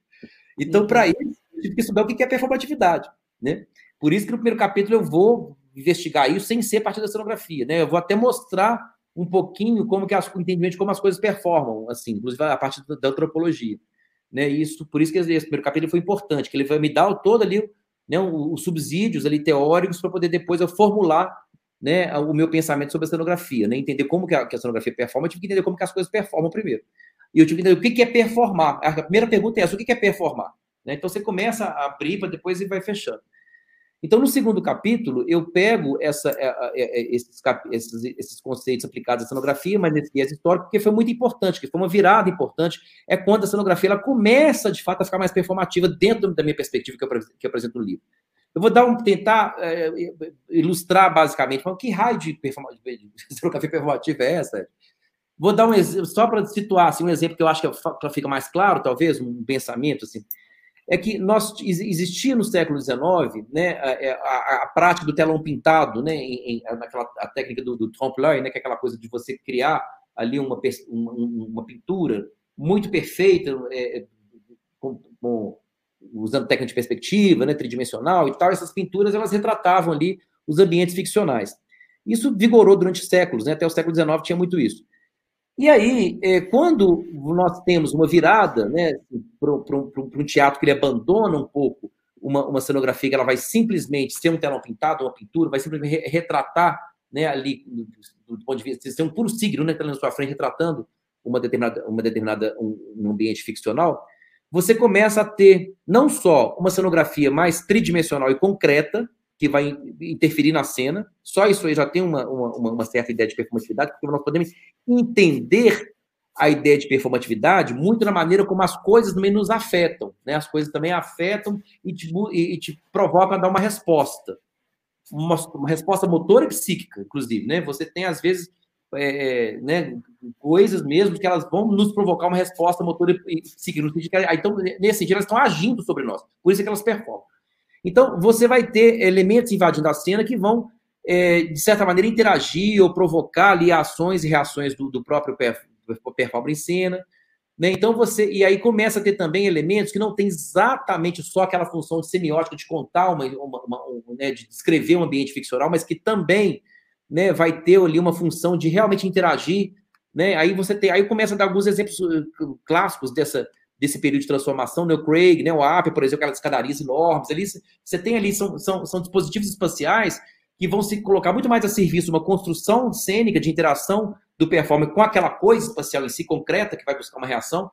Aquela famosa, por exemplo, o magnífico cornudo do Meyerhold, que é maravilhoso, que a Papova fez aquela engrenagem toda de cena, que você imagina, eles tinham que ensaiar com aquilo, né? Interagir com aquilo. E isso, nesse sentido, a cenografia era um performer também, né? Porque era uma coisa física, né? Você tinha que ter toda ali uma interação física com a coisa que inclusive, determinava o desenho de cena completamente. Então, aquilo não significava, sim, alguma coisa, mas não estava lá só para significar. Estava para interagir, para afetar, para poder transformar também, né, o passo, a forma, os gestos, enfim, né, ajudar toda a conformar um determinado, né, tipo de resposta que os atores davam àquele elemento em cena.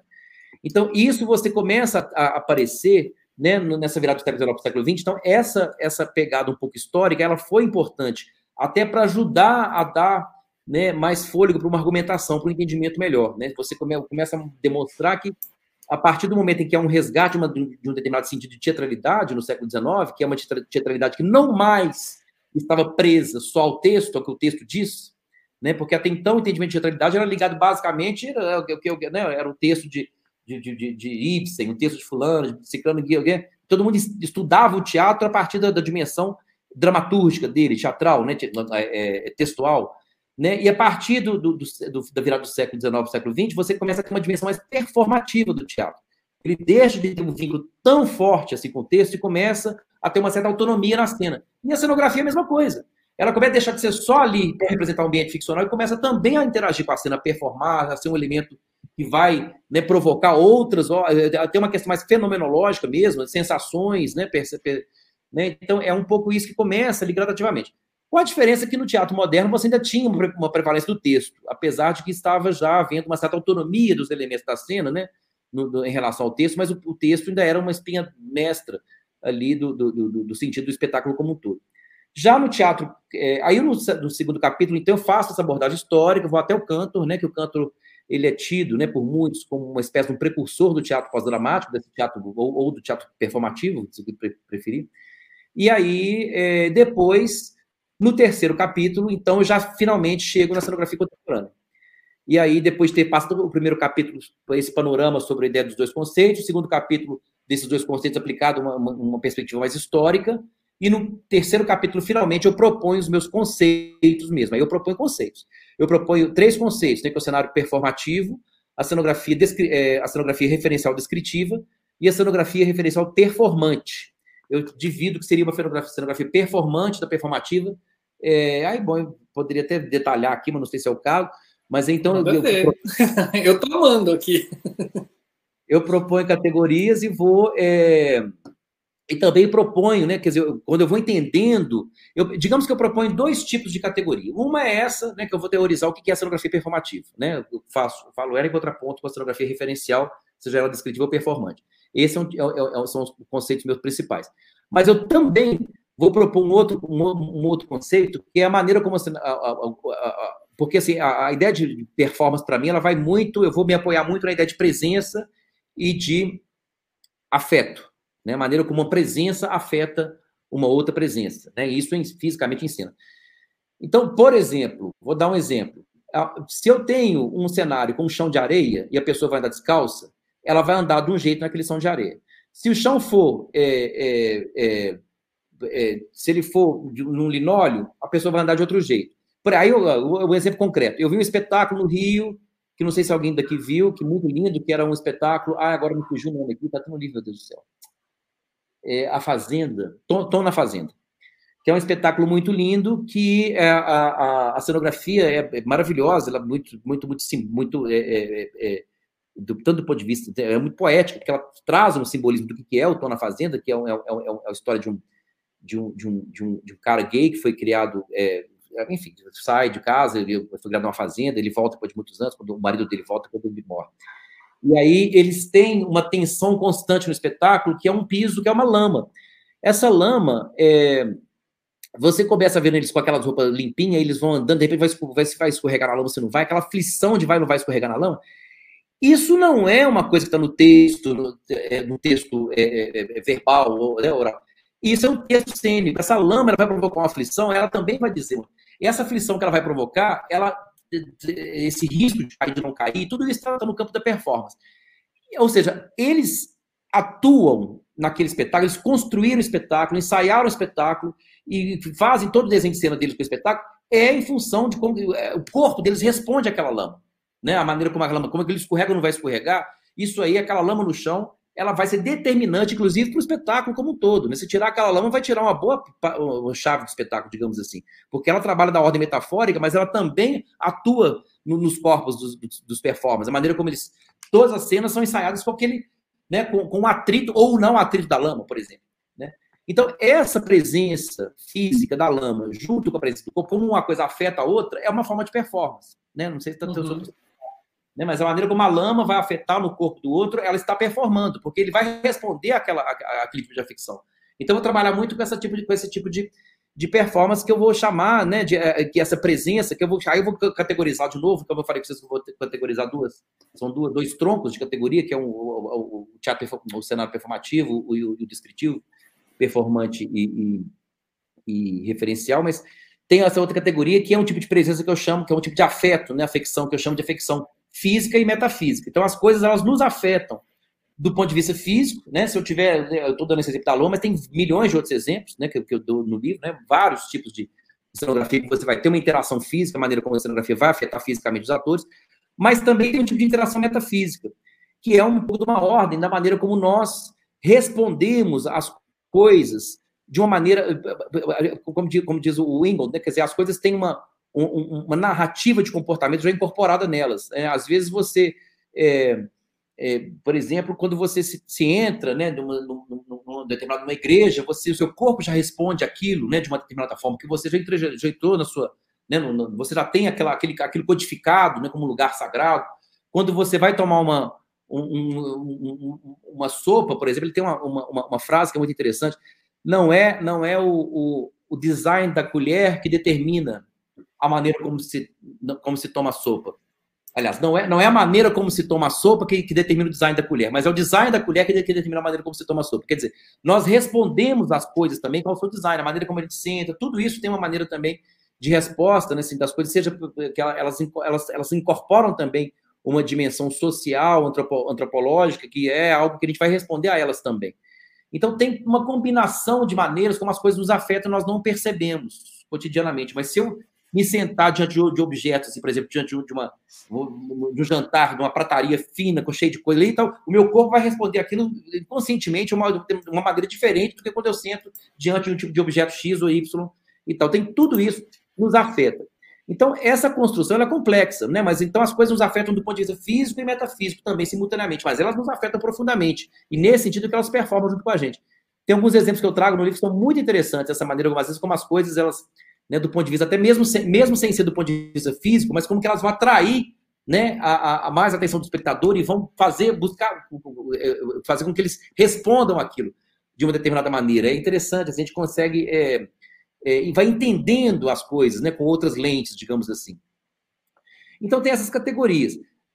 A categoria do teatro performativo, da cenografia performativa, é exatamente quando a gente percebe que os elementos de cena, eles, de fato, eles interagem, eles afetam, eles mudam, eles transformam, né, a cena e os atores. Eles não estão lá só para significar.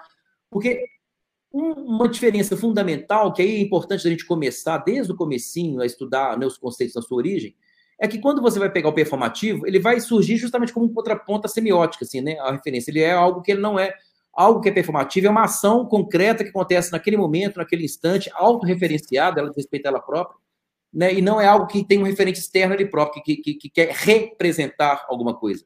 Está na hora da apresentação, é aquela presença, e não da representação. Né? Então, é algo que é um pouco... Então, o cenário, ele representa, mas o que ele representa, né, que é a ideia do... Ele vai representar também, mas o que ele representa, tá nessa ordem semiótica, é isso que eu chamo da função referencial da cenografia, né, é o que ela vai representar.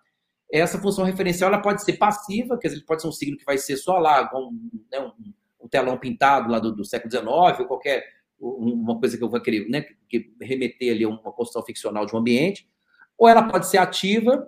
Ah, mas eu estou complicando demais, gente, não vou entrar nisso aqui, não. Mas ela pode ser referencial, ou ela pode ser simplesmente um objeto que ali, concretamente, fenomenologicamente, ela vai interferir e atuar, né, no espetáculo e na cena. Sem ser necessariamente... Quando eu falo da função performativa, eu não estou falando... Isso que eu quero só chegar nesse lugar. Eu não estou querendo dizer o que aquela coisa significa. Né? Você pensar o que é um cenário performativo, ou a função, vamos dizer assim, a função performativa, tá? Não é que o cenário performativo... Não é? Todos eles têm algum grau de performatividade, ou tem algum grau, né? Vamos colocar assim. Mas tem uns cenários que tem uma função mais performativa do que outros. Qual é a função performativa? Quando você quer entender o que é a função performativa da cenografia, você está perguntando o que aquela coisa faz em cena, e não o que ela significa. Nem a função referencial, o que ela significa em cena. Ou seja, atrelada a um texto. Então, basicamente, são essas duas coisas que eu vou identificar. Né? As coisas estão no palco para significar, mas não só para significar, para agir também. Né? E o performativo está nesse lugar, que ele não está tão interessado exatamente só na construção de significado, ele está interessado exatamente na experiência, no agir, no fazer, né, naquela ação. Então, eu fui moldando e fui chegando nesse entendimento, né, que os cenários fazem as coisas em cena acontecer também, não só significam em cena. Essa que é a minha, digamos, tentando resumir aqui, né, de uma maneira, é nesse lugar que eu chego. Aí o último capítulo eu falo, eu trato das mesmas coisas, que eu categorizo tudo isso no terceiro capítulo. O último capítulo eu falo um pouco das mesmas coisas disso, mas abarcando o processo de criação, que eu acho que foi muito importante. Aí, nesse caso, eu falo exclusivamente da cena mineira. Então, eu pego só exemplos aqui do Grupo Galpão, do Mutante, do 4-5, e vou ali ver, investigando também como que, do ponto de vista do processo de criação, a cenografia performativa, ela também ela foi um instrumento de dramaturgia também, né? Ela se constituiu como... Eles foram de dramaturgia, também abusando cenários como elemento de dramaturgia, né? Porque isso também é uma questão que está atrelada a essa ideia do teatro performativo, vai também trabalhar com a cenografia performativa, justamente porque a performance é a própria dramaturgia da coisa, né? Entende? Então você vai ter que trabalhar com a performance em cena para construir o sentido do espetáculo, mais importante do que o próprio texto, às vezes, né? Então, aí eu achei que foi importante usar os processos de criação também como um campo de estudo, né? E aí eu fico na cena mineira aqui, que foi legal ter fechado esse ciclo também. Eu peguei muito exemplo de fora, mas aí eu volto, né, para as minhas origens e para onde tudo começou, né? Hoje eu falei que eu não ia entrar nas questões mais teóricas, mas eu acabei entrando. Eu fico com coraçõezinhos nos olhos, assim, isso é maravilhoso. Você falando dessa questão performativa do cenário, me fez lembrar aqui agora a Cristina Grazioli, o Berilo, que é um professor da Universidade Federal do São João del Rei, né, um professor de iluminação. Ele convidou a gente, várias pessoas, para fazer um grupo de estudo sobre um livro da Cristina Grazioli, que é uma italiana, uma professora italiana também, iluminadora. Quer dizer, ela não é iluminadora, ela é pesquisadora da luz. E ela tem um livro falando sobre luz e sombra. E eles vão fazer esse recorte justamente nesse movimento da luz do século XV, XVI, XVII, XVIII, né, assim, em cima de documentos históricos, né, que ela vai descobrindo dentro da pesquisa dela. E a gente começa a perceber que a luz está ligada, naquela época, diretamente dentro da cenografia, muito para as representações bíblicas, né, assim, ou para representações religiosas, como anunciações, etc., bancado, muitas das vezes, pelos seus mecenas ali da época, que eram os reis, né, daquelas regiões da Itália. E aí, por exemplo, quando você fala que o cenário ele vem tocar as pessoas, ele vem contar uma história, mas não somente contar, mas ele vem significar algo para quem está assistindo, para que ele se emocione com aquilo. Cara, isso é muito século XV, quando, por exemplo, assim, eles falam de uma coisa da Anunciação, e aí tem... porque aí eles vão contando, ela vai contando, né, alguns textos bíblicos que falam sobre isso, e vem uma estrela que cai em cima de tal personagem, e etc., e ele brilha, e a estrela muda de cor, e tudo isso era feito assim, dentro das igrejas, né, construindo essa cenografia com máquinas da época, sem luz, com lampião, e de acordo com o que ela coloca no livro, era quem escrevia, porque quem assistia, não era quem fazia, né, que escrevia sobre a coisa, que impactavam as pessoas tão profundamente, né, que as pessoas saíam dali de dentro transformados, né, e aí dentro dessas questões religiosas e etc. E é mais ou menos nessa linha, quando você fala do teatro performativo, e aí, porque assim, a gente vê que o cenário ele sai dessa coisa tridimensional ali do século XVIII, XVII, vai para o bidimensional, que é aquela... e que volta de novo para o tridimensional, que é quando a gente está falando de Apia, Craig, Meyerhold, né? Essa performatividade, essa teatralidade que o cenário vem trazendo para a gente, é isso? É isso, sim. No certo sentido, porque você tem por exemplo, tem um dos primeiros teóricos de teatralidade, né, que a gente tem notícia, que é um russo, o Arinov, ele vai falar o seguinte, que não tinha, no século XIX, né, ele vai falar que não tinha época menos teatral do que o teatro daquela época, que nem o próprio teatro era teatral. Justamente nessa reclamação, né, desse entendimento de que o teatro tinha ficado tão... Esse ilusionismo, assim, que eles chegaram, né, tão...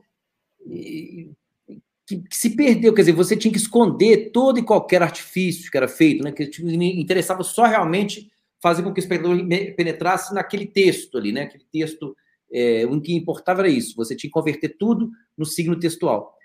E aí tinha que esconder, assim, né, o telão pintado ele era realmente para trazer aquela ilusão e tal. O que acontece é que essa ilusão, ela pode ser, quer dizer, no século XX, você vai ter um resgate um pouco da coisa, quer dizer, a teatralidade, ela volta à cena nesse sentido, né? Que você, o que a gente pode entender como uma teatralidade, num certo sentido? Exatamente, assim, quando você tem essa ideia de representação, ela bem mais demarcada, né? Você vê uma coisa se transformando em outra na sua frente, você tem essa coisa de pegar aqui um celular e fazer assim, fingir que estou tomando banho, o celular vira um sabonete, você pegar um troço de uma máquina qualquer. Quer dizer, essa coisa de você ver uma coisa se transformando em outra, né? Você vê a performance na sua frente da coisa, né? Você não, então, isso é interessante. Isso, esse teatro, né, obsessivo pelo ilusionismo, né, que vai chegar pelo naturalismo, ele vai querer apagar, ele vai querer realmente deixar só que você enxergue só o que é o signo, a ilusão da coisa, mas não, né, o artifício que criou a coisa. E isso tinha muito no século XV, como você está colocando, que tinha muito, inclusive, até na, né, assim, ao longo do teatro, da história do teatro como um todo, né, você tinha desde a Grécia também, você tinha aqueles dispositivos que eles eram, claro, você via tudo na frente, né, o teatro, por exemplo, né, a comédia dell'arte, é muito teatral aquilo, você vê todo o artifício na sua frente, fazendo, construindo, né, até essa é, inclusive, né, talvez uma, né, a poesia do teatro está muito nesse lugar, né, de você ver as coisas se transformando em outras na sua própria frente, né, e isso é a teatralidade. Então, há esse resgate da teatralidade, né, assim, no século, nesse tipo desse entendimento do século XX, então é exatamente isso que você está colocando, quer dizer, havia isso sim no século XV, como você está colocando, e isso se perdeu de uma certa forma, sabe? Então, há esse resgate disso, né, no século XIX, só que o que vai acontecer é que no século XX esse resgate acontece, mas aos poucos vai havendo também um descompromisso narrativo, né, coisa que isso não existia, isso é mais ou menos uma novidade. Então, você vai ter ali, realmente, hoje... muitos, né, experimentos, ou muitas cenas, ou, né, que você está muito mais interessado em fazer o espectador perceber exatamente a dimensão performativa, a performance, né, aquela coisa, aquela sensação, aquela experiência ali na sua frente, do que propriamente, né, o que está sendo contado, ou a conversão daquilo numa, né, numa ficção e tal. Então, isso aí é algo que é mais próprio, né, do nosso momento contemporâneo, e é nesse lugar também que a gente vai encontrar muitas vezes soluções para a cenografia, porque isso é uma pergunta também, né? Nesse teatro contemporâneo, que ele se desvincula um pouco, às vezes, da função narrativa, de contar uma história, né? Eu estou dizendo aqui de alguns espetáculos que eu, né, participei, que eu citei aqui no trabalho, por exemplo, o próprio Nós, né, do Galpão, é um espetáculo que não tem uma historinha sendo contada, né? Você tem ali uma fragmentação, né, maluca, né? Você tem, e outros tantos, né? E isso é uma novidade para o Galpão, porque o Galpão sempre trabalhou com texto dramático, então essa inserção dele no teatro performativo é recente. E aí, não só o Galpão, vários, né, grupos que tem, contam uma história daqui, mas é fragmentado, conta dali e tal. Tem. Então, essa quebra, quando você não tem exatamente esse propósito narrativo, você pergunta, então, qual é a finalidade da cenografia nesse tipo de trabalho? Né? O que ela, para que ela você sempre tem um pouco aquela ideia da cenografia como algo ligado, né, a representar um ambiente ficcional e tal. E quando não tem um ambiente ficcional, quando não tem para representar, vai fazer o quê? Né? E aí, ela vai performar também. Era um pouco... Por isso é que eu falei que foi importante eu ter saído da dança, porque a dança não tem essa coisa de contar uma história. O cenário estava realmente lá, também muito com esse intuito, muito performativo também. Mas, assim, esse lugar. Assim, a cena, ela tem um lugar, né, especial de acontecimento único naquele momento ali na frente. Então, a cena ela é também, né, um lugar de experiência, você assistir um espetáculo. E muitas vezes o trabalho, né, os trabalhos contemporâneos, as obras, elas estão mais interessadas nessa coisa da experiência em si do que propriamente do contar uma história. E aí, nesse caso, você vai ter, sim, né, assim, realmente, por exemplo, tem vários exemplos de coisas que, né, de dispositivos cenográficos que tem, assim, muito mais essa função de provocar uma sensação de experiência, como eu falei, essa coisa da lama, por exemplo, você esquece do texto às vezes e fica observando, não vai cair, não vai cair. Isso está nesse lugar da experiência, né, do que está acontecendo ali agora, né, do evento ali único, daquele momento ali que vai acabar, né, esse, né, e o trabalho que eu fiz também, que o pessoal usa carvão e vai fazendo, né, é lindo esse trabalho, lindo mesmo, eles vão se transformando com carvão, é uma história... É baseado no Caio Fernando Abreu, né? E eles fazem uma ilha, que o personagem ele estava isolado numa ilha, ia ser torturado pela ditadura numa ilha, e eles fizeram uma ilha de carvão, e aí esse carvão ele nossa, virava tortura, virava tudo, ia transformando eles, mas ao mesmo tempo as pessoas às vezes desligavam do texto e ficavam observando também como que ele reagia ali com o carvão. Você tem a coisa do acontecimento também naquele momento que chama a atenção, que quebra, né, que rompe com o texto ficcional, com o texto que está sendo contado ali, e chama a atenção para aquele acontecimento naquela hora, naquele momento, sabe assim? Né? Vai cair, não vai cair, vai acontecer isso, não vai acontecer isso. Né? Tudo isso fica na ordem da performance. A cenografia participa ativamente da performance, pode ter certeza, sim. Uhum. É que eu quis, né, diferenciar o que seria esse performativo do performante, né? Quando a coisa ela atua, mas no campo mais do texto, né? Está dentro da história que está sendo contada, do mundo ficcional. E o performativo ele atua no campo real, né? Do que está sendo ali na sua frente, não propriamente do que ele significa. Enfim, é bem confuso, mas enfim, deu para, pelo menos, tentar passar um pouquinho dessas ideias centrais, né? Porque é muito complexo, na verdade, para reduzir assim, para resumir assim. Eu tenho dificuldade, sabe, Marcelo? Eu não acho complexo, não. Eu acho apaixonante. Quanto mais a minha mente ela é provocada, mais excitado eu fico, cara. Assim, é muito legal. A gente tem duas perguntas. Vamos lá para a primeira, que assim, que é do Mauro Braga, que ele fala de Maceió. Né? Ele fala assim, lá vai eu com meus óculos: Apia, Craig e Meyerhold. Não foi Meyerhold quem fez uma síntese para um cenário com personalidade, com performance? E aí ele dá um comentário sobre essa pergunta, e que tem a ver com as ações físicas que Meyerhold levou adiante, como o caso da lama citada, que proporcionou toda uma ação física dos atores. Totalmente, ele está certíssimo. Se a gente for pensar nessa perspectiva que eu coloquei aqui, não há dúvida, porque o que acontece é que tanto o Apia quanto o Craig, eles fazem rupturas importantes nessa direção do teatro performativo, tá? Porque eles vão tridimensionais, que também vão, de certa maneira, interagir com a cena, né? Aquelas coisas, escadarias, você determina uma maneira como né, o encenador vai ter necessariamente que trabalhar com aquele elemento, né? E aquele elemento vai, obviamente, interferir na cena, no desenho de cena, vai ser... agora, sem dúvida, dentro desses três, do que ele colocou aí, ele está certíssimo. O Meyerhold, aquele é, como eu citei o exemplo do Magnífico Arnudo, mas não só ele, tem vários outros trabalhos dele, que, né, quer dizer, ele está na estética construtivista, mas ele vai, é lindo, porque ele vai construir, né, um texto cênico. Tem sim, né? Existe uma dramaturgia textual nesse espetáculo, claro, eles estavam ainda num período muito ligado ao texto, né? Textocentrista ainda, mas ele tinha uma autonomia, né, em relação ao texto enorme, quer dizer, o texto cênico dele, quer dizer, as acrobacias, né? Essa biomecânica que ele fazia, muito do que ele experimentava, até a própria biomecânica dele, vai muito em função também do que ele conseguia atingir pela cenografia. É impossível você pensar numa obra do Meyerhold sem um cenário. Isso é uma questão também performativo. Você pode, por exemplo, um cenário que ele é referencial, que ele só para ilustrar o ambiente ficcional, você pode trocar ele, de repente trocar um sofá por outro sofá, trocar o sei lá o que, mas quando ele tem uma função performativa de interagir com o ator desse grau, você não consegue tirar, ele tirar de cena, o espetáculo às vezes nem acontece. Então, o Meyerhold é a maneira como E aí é legal, porque no livro mesmo eu trato isso, assim, eu consegui, né, no acervo, assim, realmente detalhes do processo de construção dos espetáculos. Você vê como que o Meyerhold, o pensamento dele, como que ele era, né, ligado, né, às possibilidades que o cenário oferecia. Tudo foi construído a partir do momento em que chegavam, né, as peças, eles experimentavam, faziam, e aí iam criando toda uma coreografia, né, aquela coisa acrobática, como o Mauro colocou aí. Então, isso tudo é ação e interação com o cenário está performando junto com eles. Né, de fato, desses três aí, dentro dessa perspectiva que eu aponto, sem dúvida o Meyerhold é o mais ilustrativo.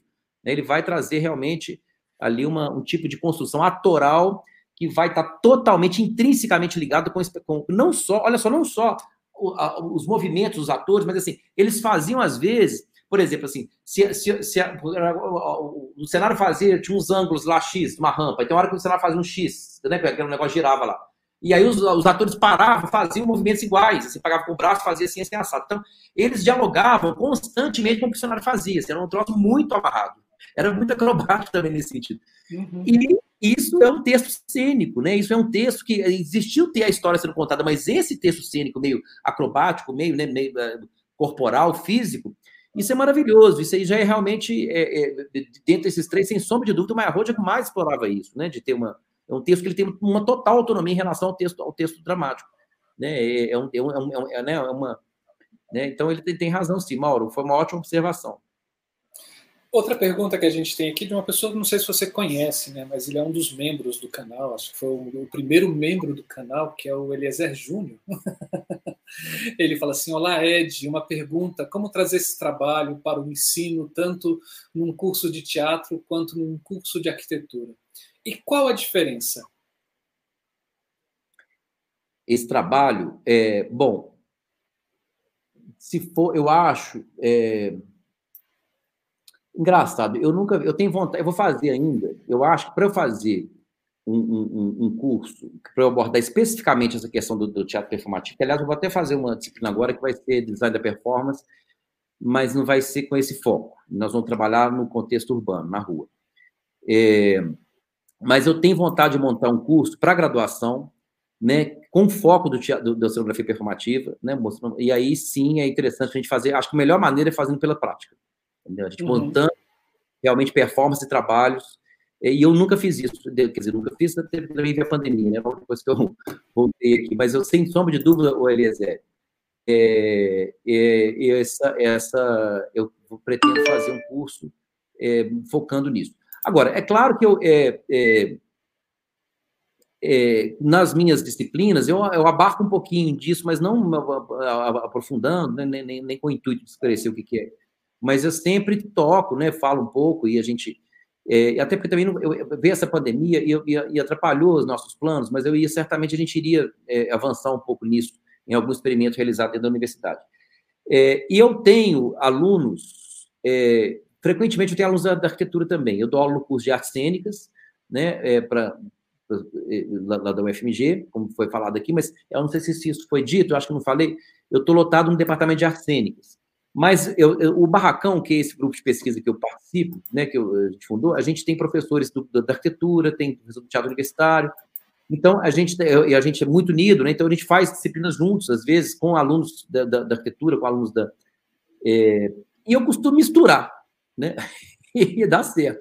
Agora mesmo vou abrir uma disciplina transversal também, né, nesse semestre, que vai ter aluno da arquitetura e do curso de teatro. E, sim, tem diferença de abordagem, mas, na verdade... Quando mistura os dois, tem diferença porque, por exemplo, o aluno de arquitetura está instrumentalizado de uma forma e o teatro é instrumentalizado de outra. Quer dizer, o aluno de arquitetura você pode, né, ele vai nessa coisa de fazer uma maquete, fazer uma concepção espacial, alguma coisa assim, ele tem mais esse... Enquanto que o do teatro ele tem mais domínio do que seria a performance e tal. Mas quando eu misturo os alunos, eu acho que a minha metodologia funciona mais quando eu misturo, sabe, as turmas, assim, eu consigo fazer uma... do que propriamente dar, né, assim, eu não saberia te responder, assim, qual que é... a diferença, tem diferenças, claro, né, entre uma abordagem mais ligada para os alunos da arquitetura com uma abordagem mais ligada para os alunos do teatro. Mas eu acho mais desafiador e mais gostoso, e mais surpreendente como resultado, quando eu misturo turmas que têm os dois alunos, né, e eu acho que a maneira de se levar esse tema especificamente do teatro, da cenografia performativa, seria realmente usando muito... experimentos práticos, né? Fazer com que eles fizessem também, e propondo exercícios, e propondo coisas que a gente iria experimentar, entender, e até me surpreender, assim, porque eu sempre me surpreendo quando a gente dá um disparador para os alunos, é um trabalho, uma coisa qualquer, e eles retornam com obras muitas vezes incríveis, assim, né? Então eu tenho vontade de experimentar isso, sim, num curso, mas eu acho que no viés mais prático, e, claro, julgando também algumas questões teóricas, né? Uma reflexão e tal, mas a partir de experimentações práticas e, se possível, juntando gente da arquitetura e do teatro, que eu adoro, inclusive, e das artes visuais também, né?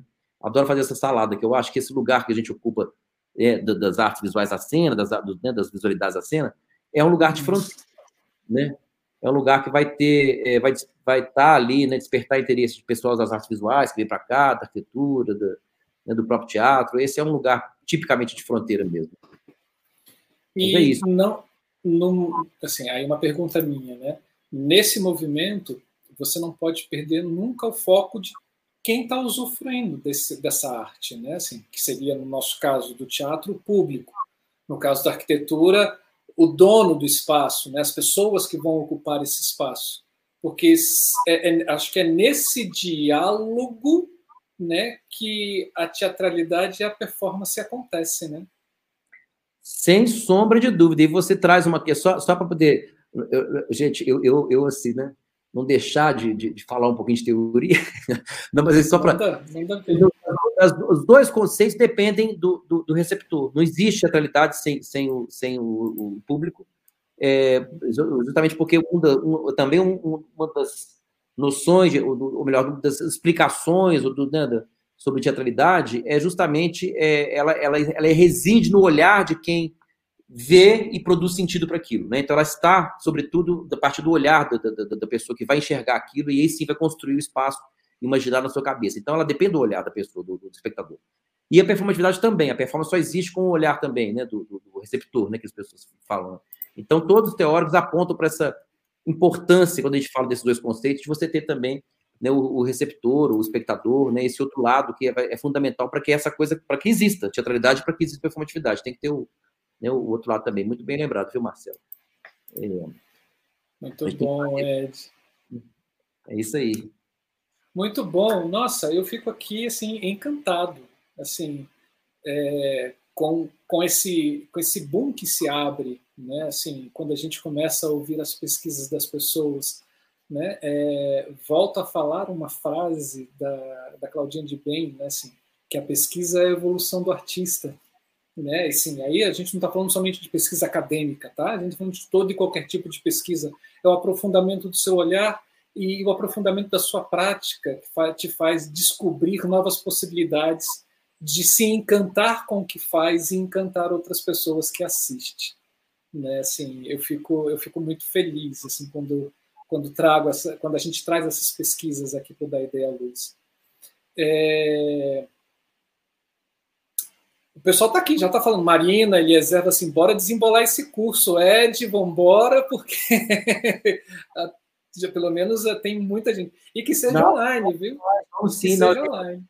Eu quero fazer essa proposta, com certeza, tem que fazer essa proposta, esse curso, eu sei o que eu fiz aí, mas agora, semestre que vem. Então, agora, semestre não vai ter jeito, mas no semestre que vem, segundo semestre, já está aí um bom tema de disciplina para a gente, né? Eu estou louco para carregar tudo para a gente trabalhar junto ao UFMG também, mas já, em breve isso vai acontecer. Lili, né? Eliezer, nosso parceiro querido, meu parceiro queridíssimo, né? Enfim. Turminha lá em BH é boa, aqui em BH é boa, viu, Marcelo? Imagino, eu conheço. Vários deles já passaram aqui pelo Da Ideia Luz, assim, eu só tenho a admirar cada um e cada uma que passaram por aqui e agradecer vocês, mineiros, por estarem contribuindo muito, né, para esse programa e com essas reflexões que a gente tem aqui sobre o teatro, sobre a iluminação. A gente vai começar agora, né, assim, trazer para o programa Criação, que ele é exclusivo da iluminação, né?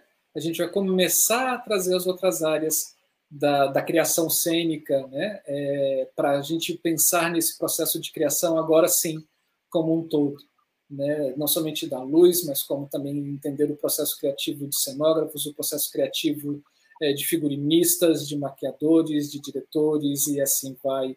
Porque criação dentro do teatro, ela é coletiva, né? Ela é coletiva. Muitíssimo obrigado. Você tem algumas considerações finais para fazer para a gente antes que a gente encerre? Não, eu queria só realmente agradecer, né? Acho que esse espaço que vocês dão, já repetindo, né, que eu já disse antes, esse é maravilhoso, é importantíssimo, né? A gente ter esse lugar de troca. Foi um prazer enorme. Eu queria também me desculpar se eu, às vezes, me enveredei muito por uma teoria que foi inapropriada, mas às vezes me escapa, né? Eu vou naquela coisa ali.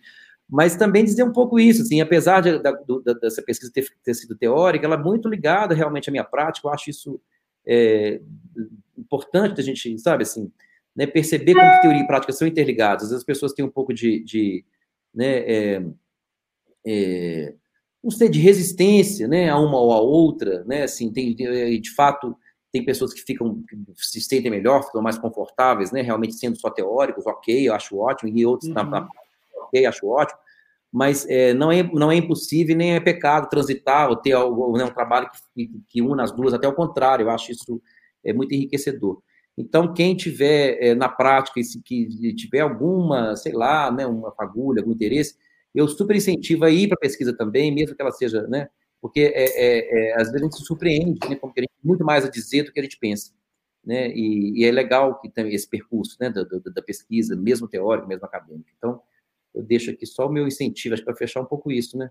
Quem tiver interesse, quem tiver um pouquinho de interesse, eu acho que vale a pena tentar, experimentar, correr, que é bem bacana. Esse processo é bem transformador e bem, acho, e alimenta também a parte prática nossa, não acho que tem a crescer. Né? E como você falou, não é só ligado a uma área, né? Assim, a gente da arte, a gente tem um privilégio, porque a gente bebe de várias fontes. É verdade. A gente vai na filosofia, na antropologia, na química, na física, na matemática, na história, a gente bebe de tudo. E, de repente, quem sabe ali a gente puxa um fio de um novelo, né, que nos encante, que vai fazendo a gente se transformar enquanto artistas, né? É, sem sombra de dúvida. Isso é muito bom. O Mauro Braga, ele está aqui parabenizando, não a mim, Mauro, você tem o canal, porque assim, nós somos aqui um coletivo, né? Assim, eu, Camila, a gente faz a mediação com esses convidados lindos que vêm para cá, doando o que de mais valioso eles têm, que é o tempo, né? Assim, eles doam o tempo deles e o conhecimento deles para que a gente possa construir algo melhor e maior dentro desse país, né? Via essa internet. Né? Então, ele parabeniza a iniciativa, e ele tem acompanhado, já viu o Roberto Gil Camargo por aí, e que foi o seu primeiro diretor, isso mesmo. O Roberto Gil, ele é carteirinha carimbada aqui dentro. E você que está aqui assistindo a gente, eu só tenho a agradecer ao Eliezer, a Marina Artuzi, o Rodrigo Marçal, a Fernanda, o Mauro, o Cris Diniz, que apareceu por aqui, o Pedro, né? Opa, cadê? Ai, fazer o nome dele. Fernando Zila, e assim vai, todas as pessoas que tiveram, o Eloy Pessoa, o Luiz Renato também, que teve por aqui, o Daniel Ducato, e assim, todas as pessoas que passaram por aqui e que ficaram com a gente durante uma horinha, quase 2 horas com a gente, vendo toda essa fala maravilhosa do Ed Andrade sobre a pesquisa dele. Eu só tenho a agradecer a vocês. E você que está assistindo no gravado, também agradeço muito por você ter se interessado pelo nosso canal e ter parado um tempo da sua vida, que também é muito precioso, né? E ter destinado esse tempo a conhecer um pouco mais sobre o que é esse processo teatral, o que é essa arte que a gente chama de artes cênicas, né? Muito obrigado por também estar aqui com a gente. Siga o canal, a gente está no Facebook, Instagram, e Telegram, né? Dê a curtida no vídeo, divulgue esse canal para todas as pessoas que você conhece, divulgue esse vídeo, compartilhe. Todos os vídeos daqui da Ideia Luz, já são quase 140 vídeos. Ele é seu também. Use e abuse, baixe, edite, colhe, jogue em outra plataforma. Fique à vontade. Né? Somente cite que é do canal da Ideia Luz. Acho que conhecimento é isso. Né? Esse conhecimento ele tem que ser compartilhado. Quer ser um mecenas do nosso canal? Seria maravilhoso. Assim. Se torne membro. E aí eu já agradeço a todos os membros que apareceram por aqui. Eu quero ver cada vez mais os nomezinhos verdes no chat, ao vivo, né, de membros do canal. É uma quantia muito pequena, mas que faz uma grande diferença para um canal que está só com cara e coragem, sem nenhum apoio financeiro.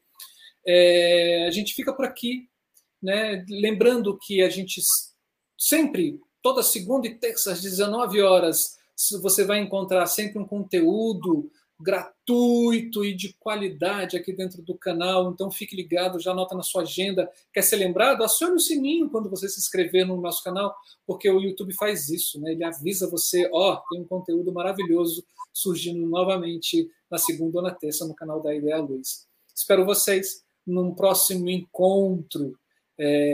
Lembrando, pessoas, deixar isso muito claro aqui para vocês, carnaval, a gente vai ficar de férias no carnaval. Então, no carnaval a gente não vai, na semana do carnaval a gente não vai ter programa, e a gente tem um programa amanhã, terça-feira, que é ação. Carnaval a gente dá uma pausa e a gente volta em março com o Da Ideia Luz Laboratórios. Espero por vocês amanhã e depois do carnaval. E cuidado, se cuidem, não brinquem carnaval sem máscara e com aglomeração. Faça um carnaval dentro de casa com coisas muito legais, se protegendo dessa pandemia. Obrigadão, Ed, muito obrigado. Obrigado mesmo, prazerzaço em conhecê-lo.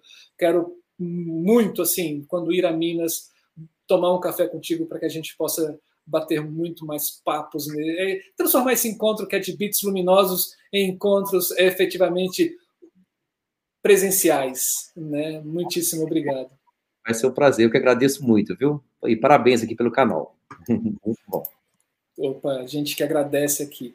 É isso, pessoas. Esse foi mais um Da Ideia Luz Pesquisa. Beijo, queijos e até a próxima.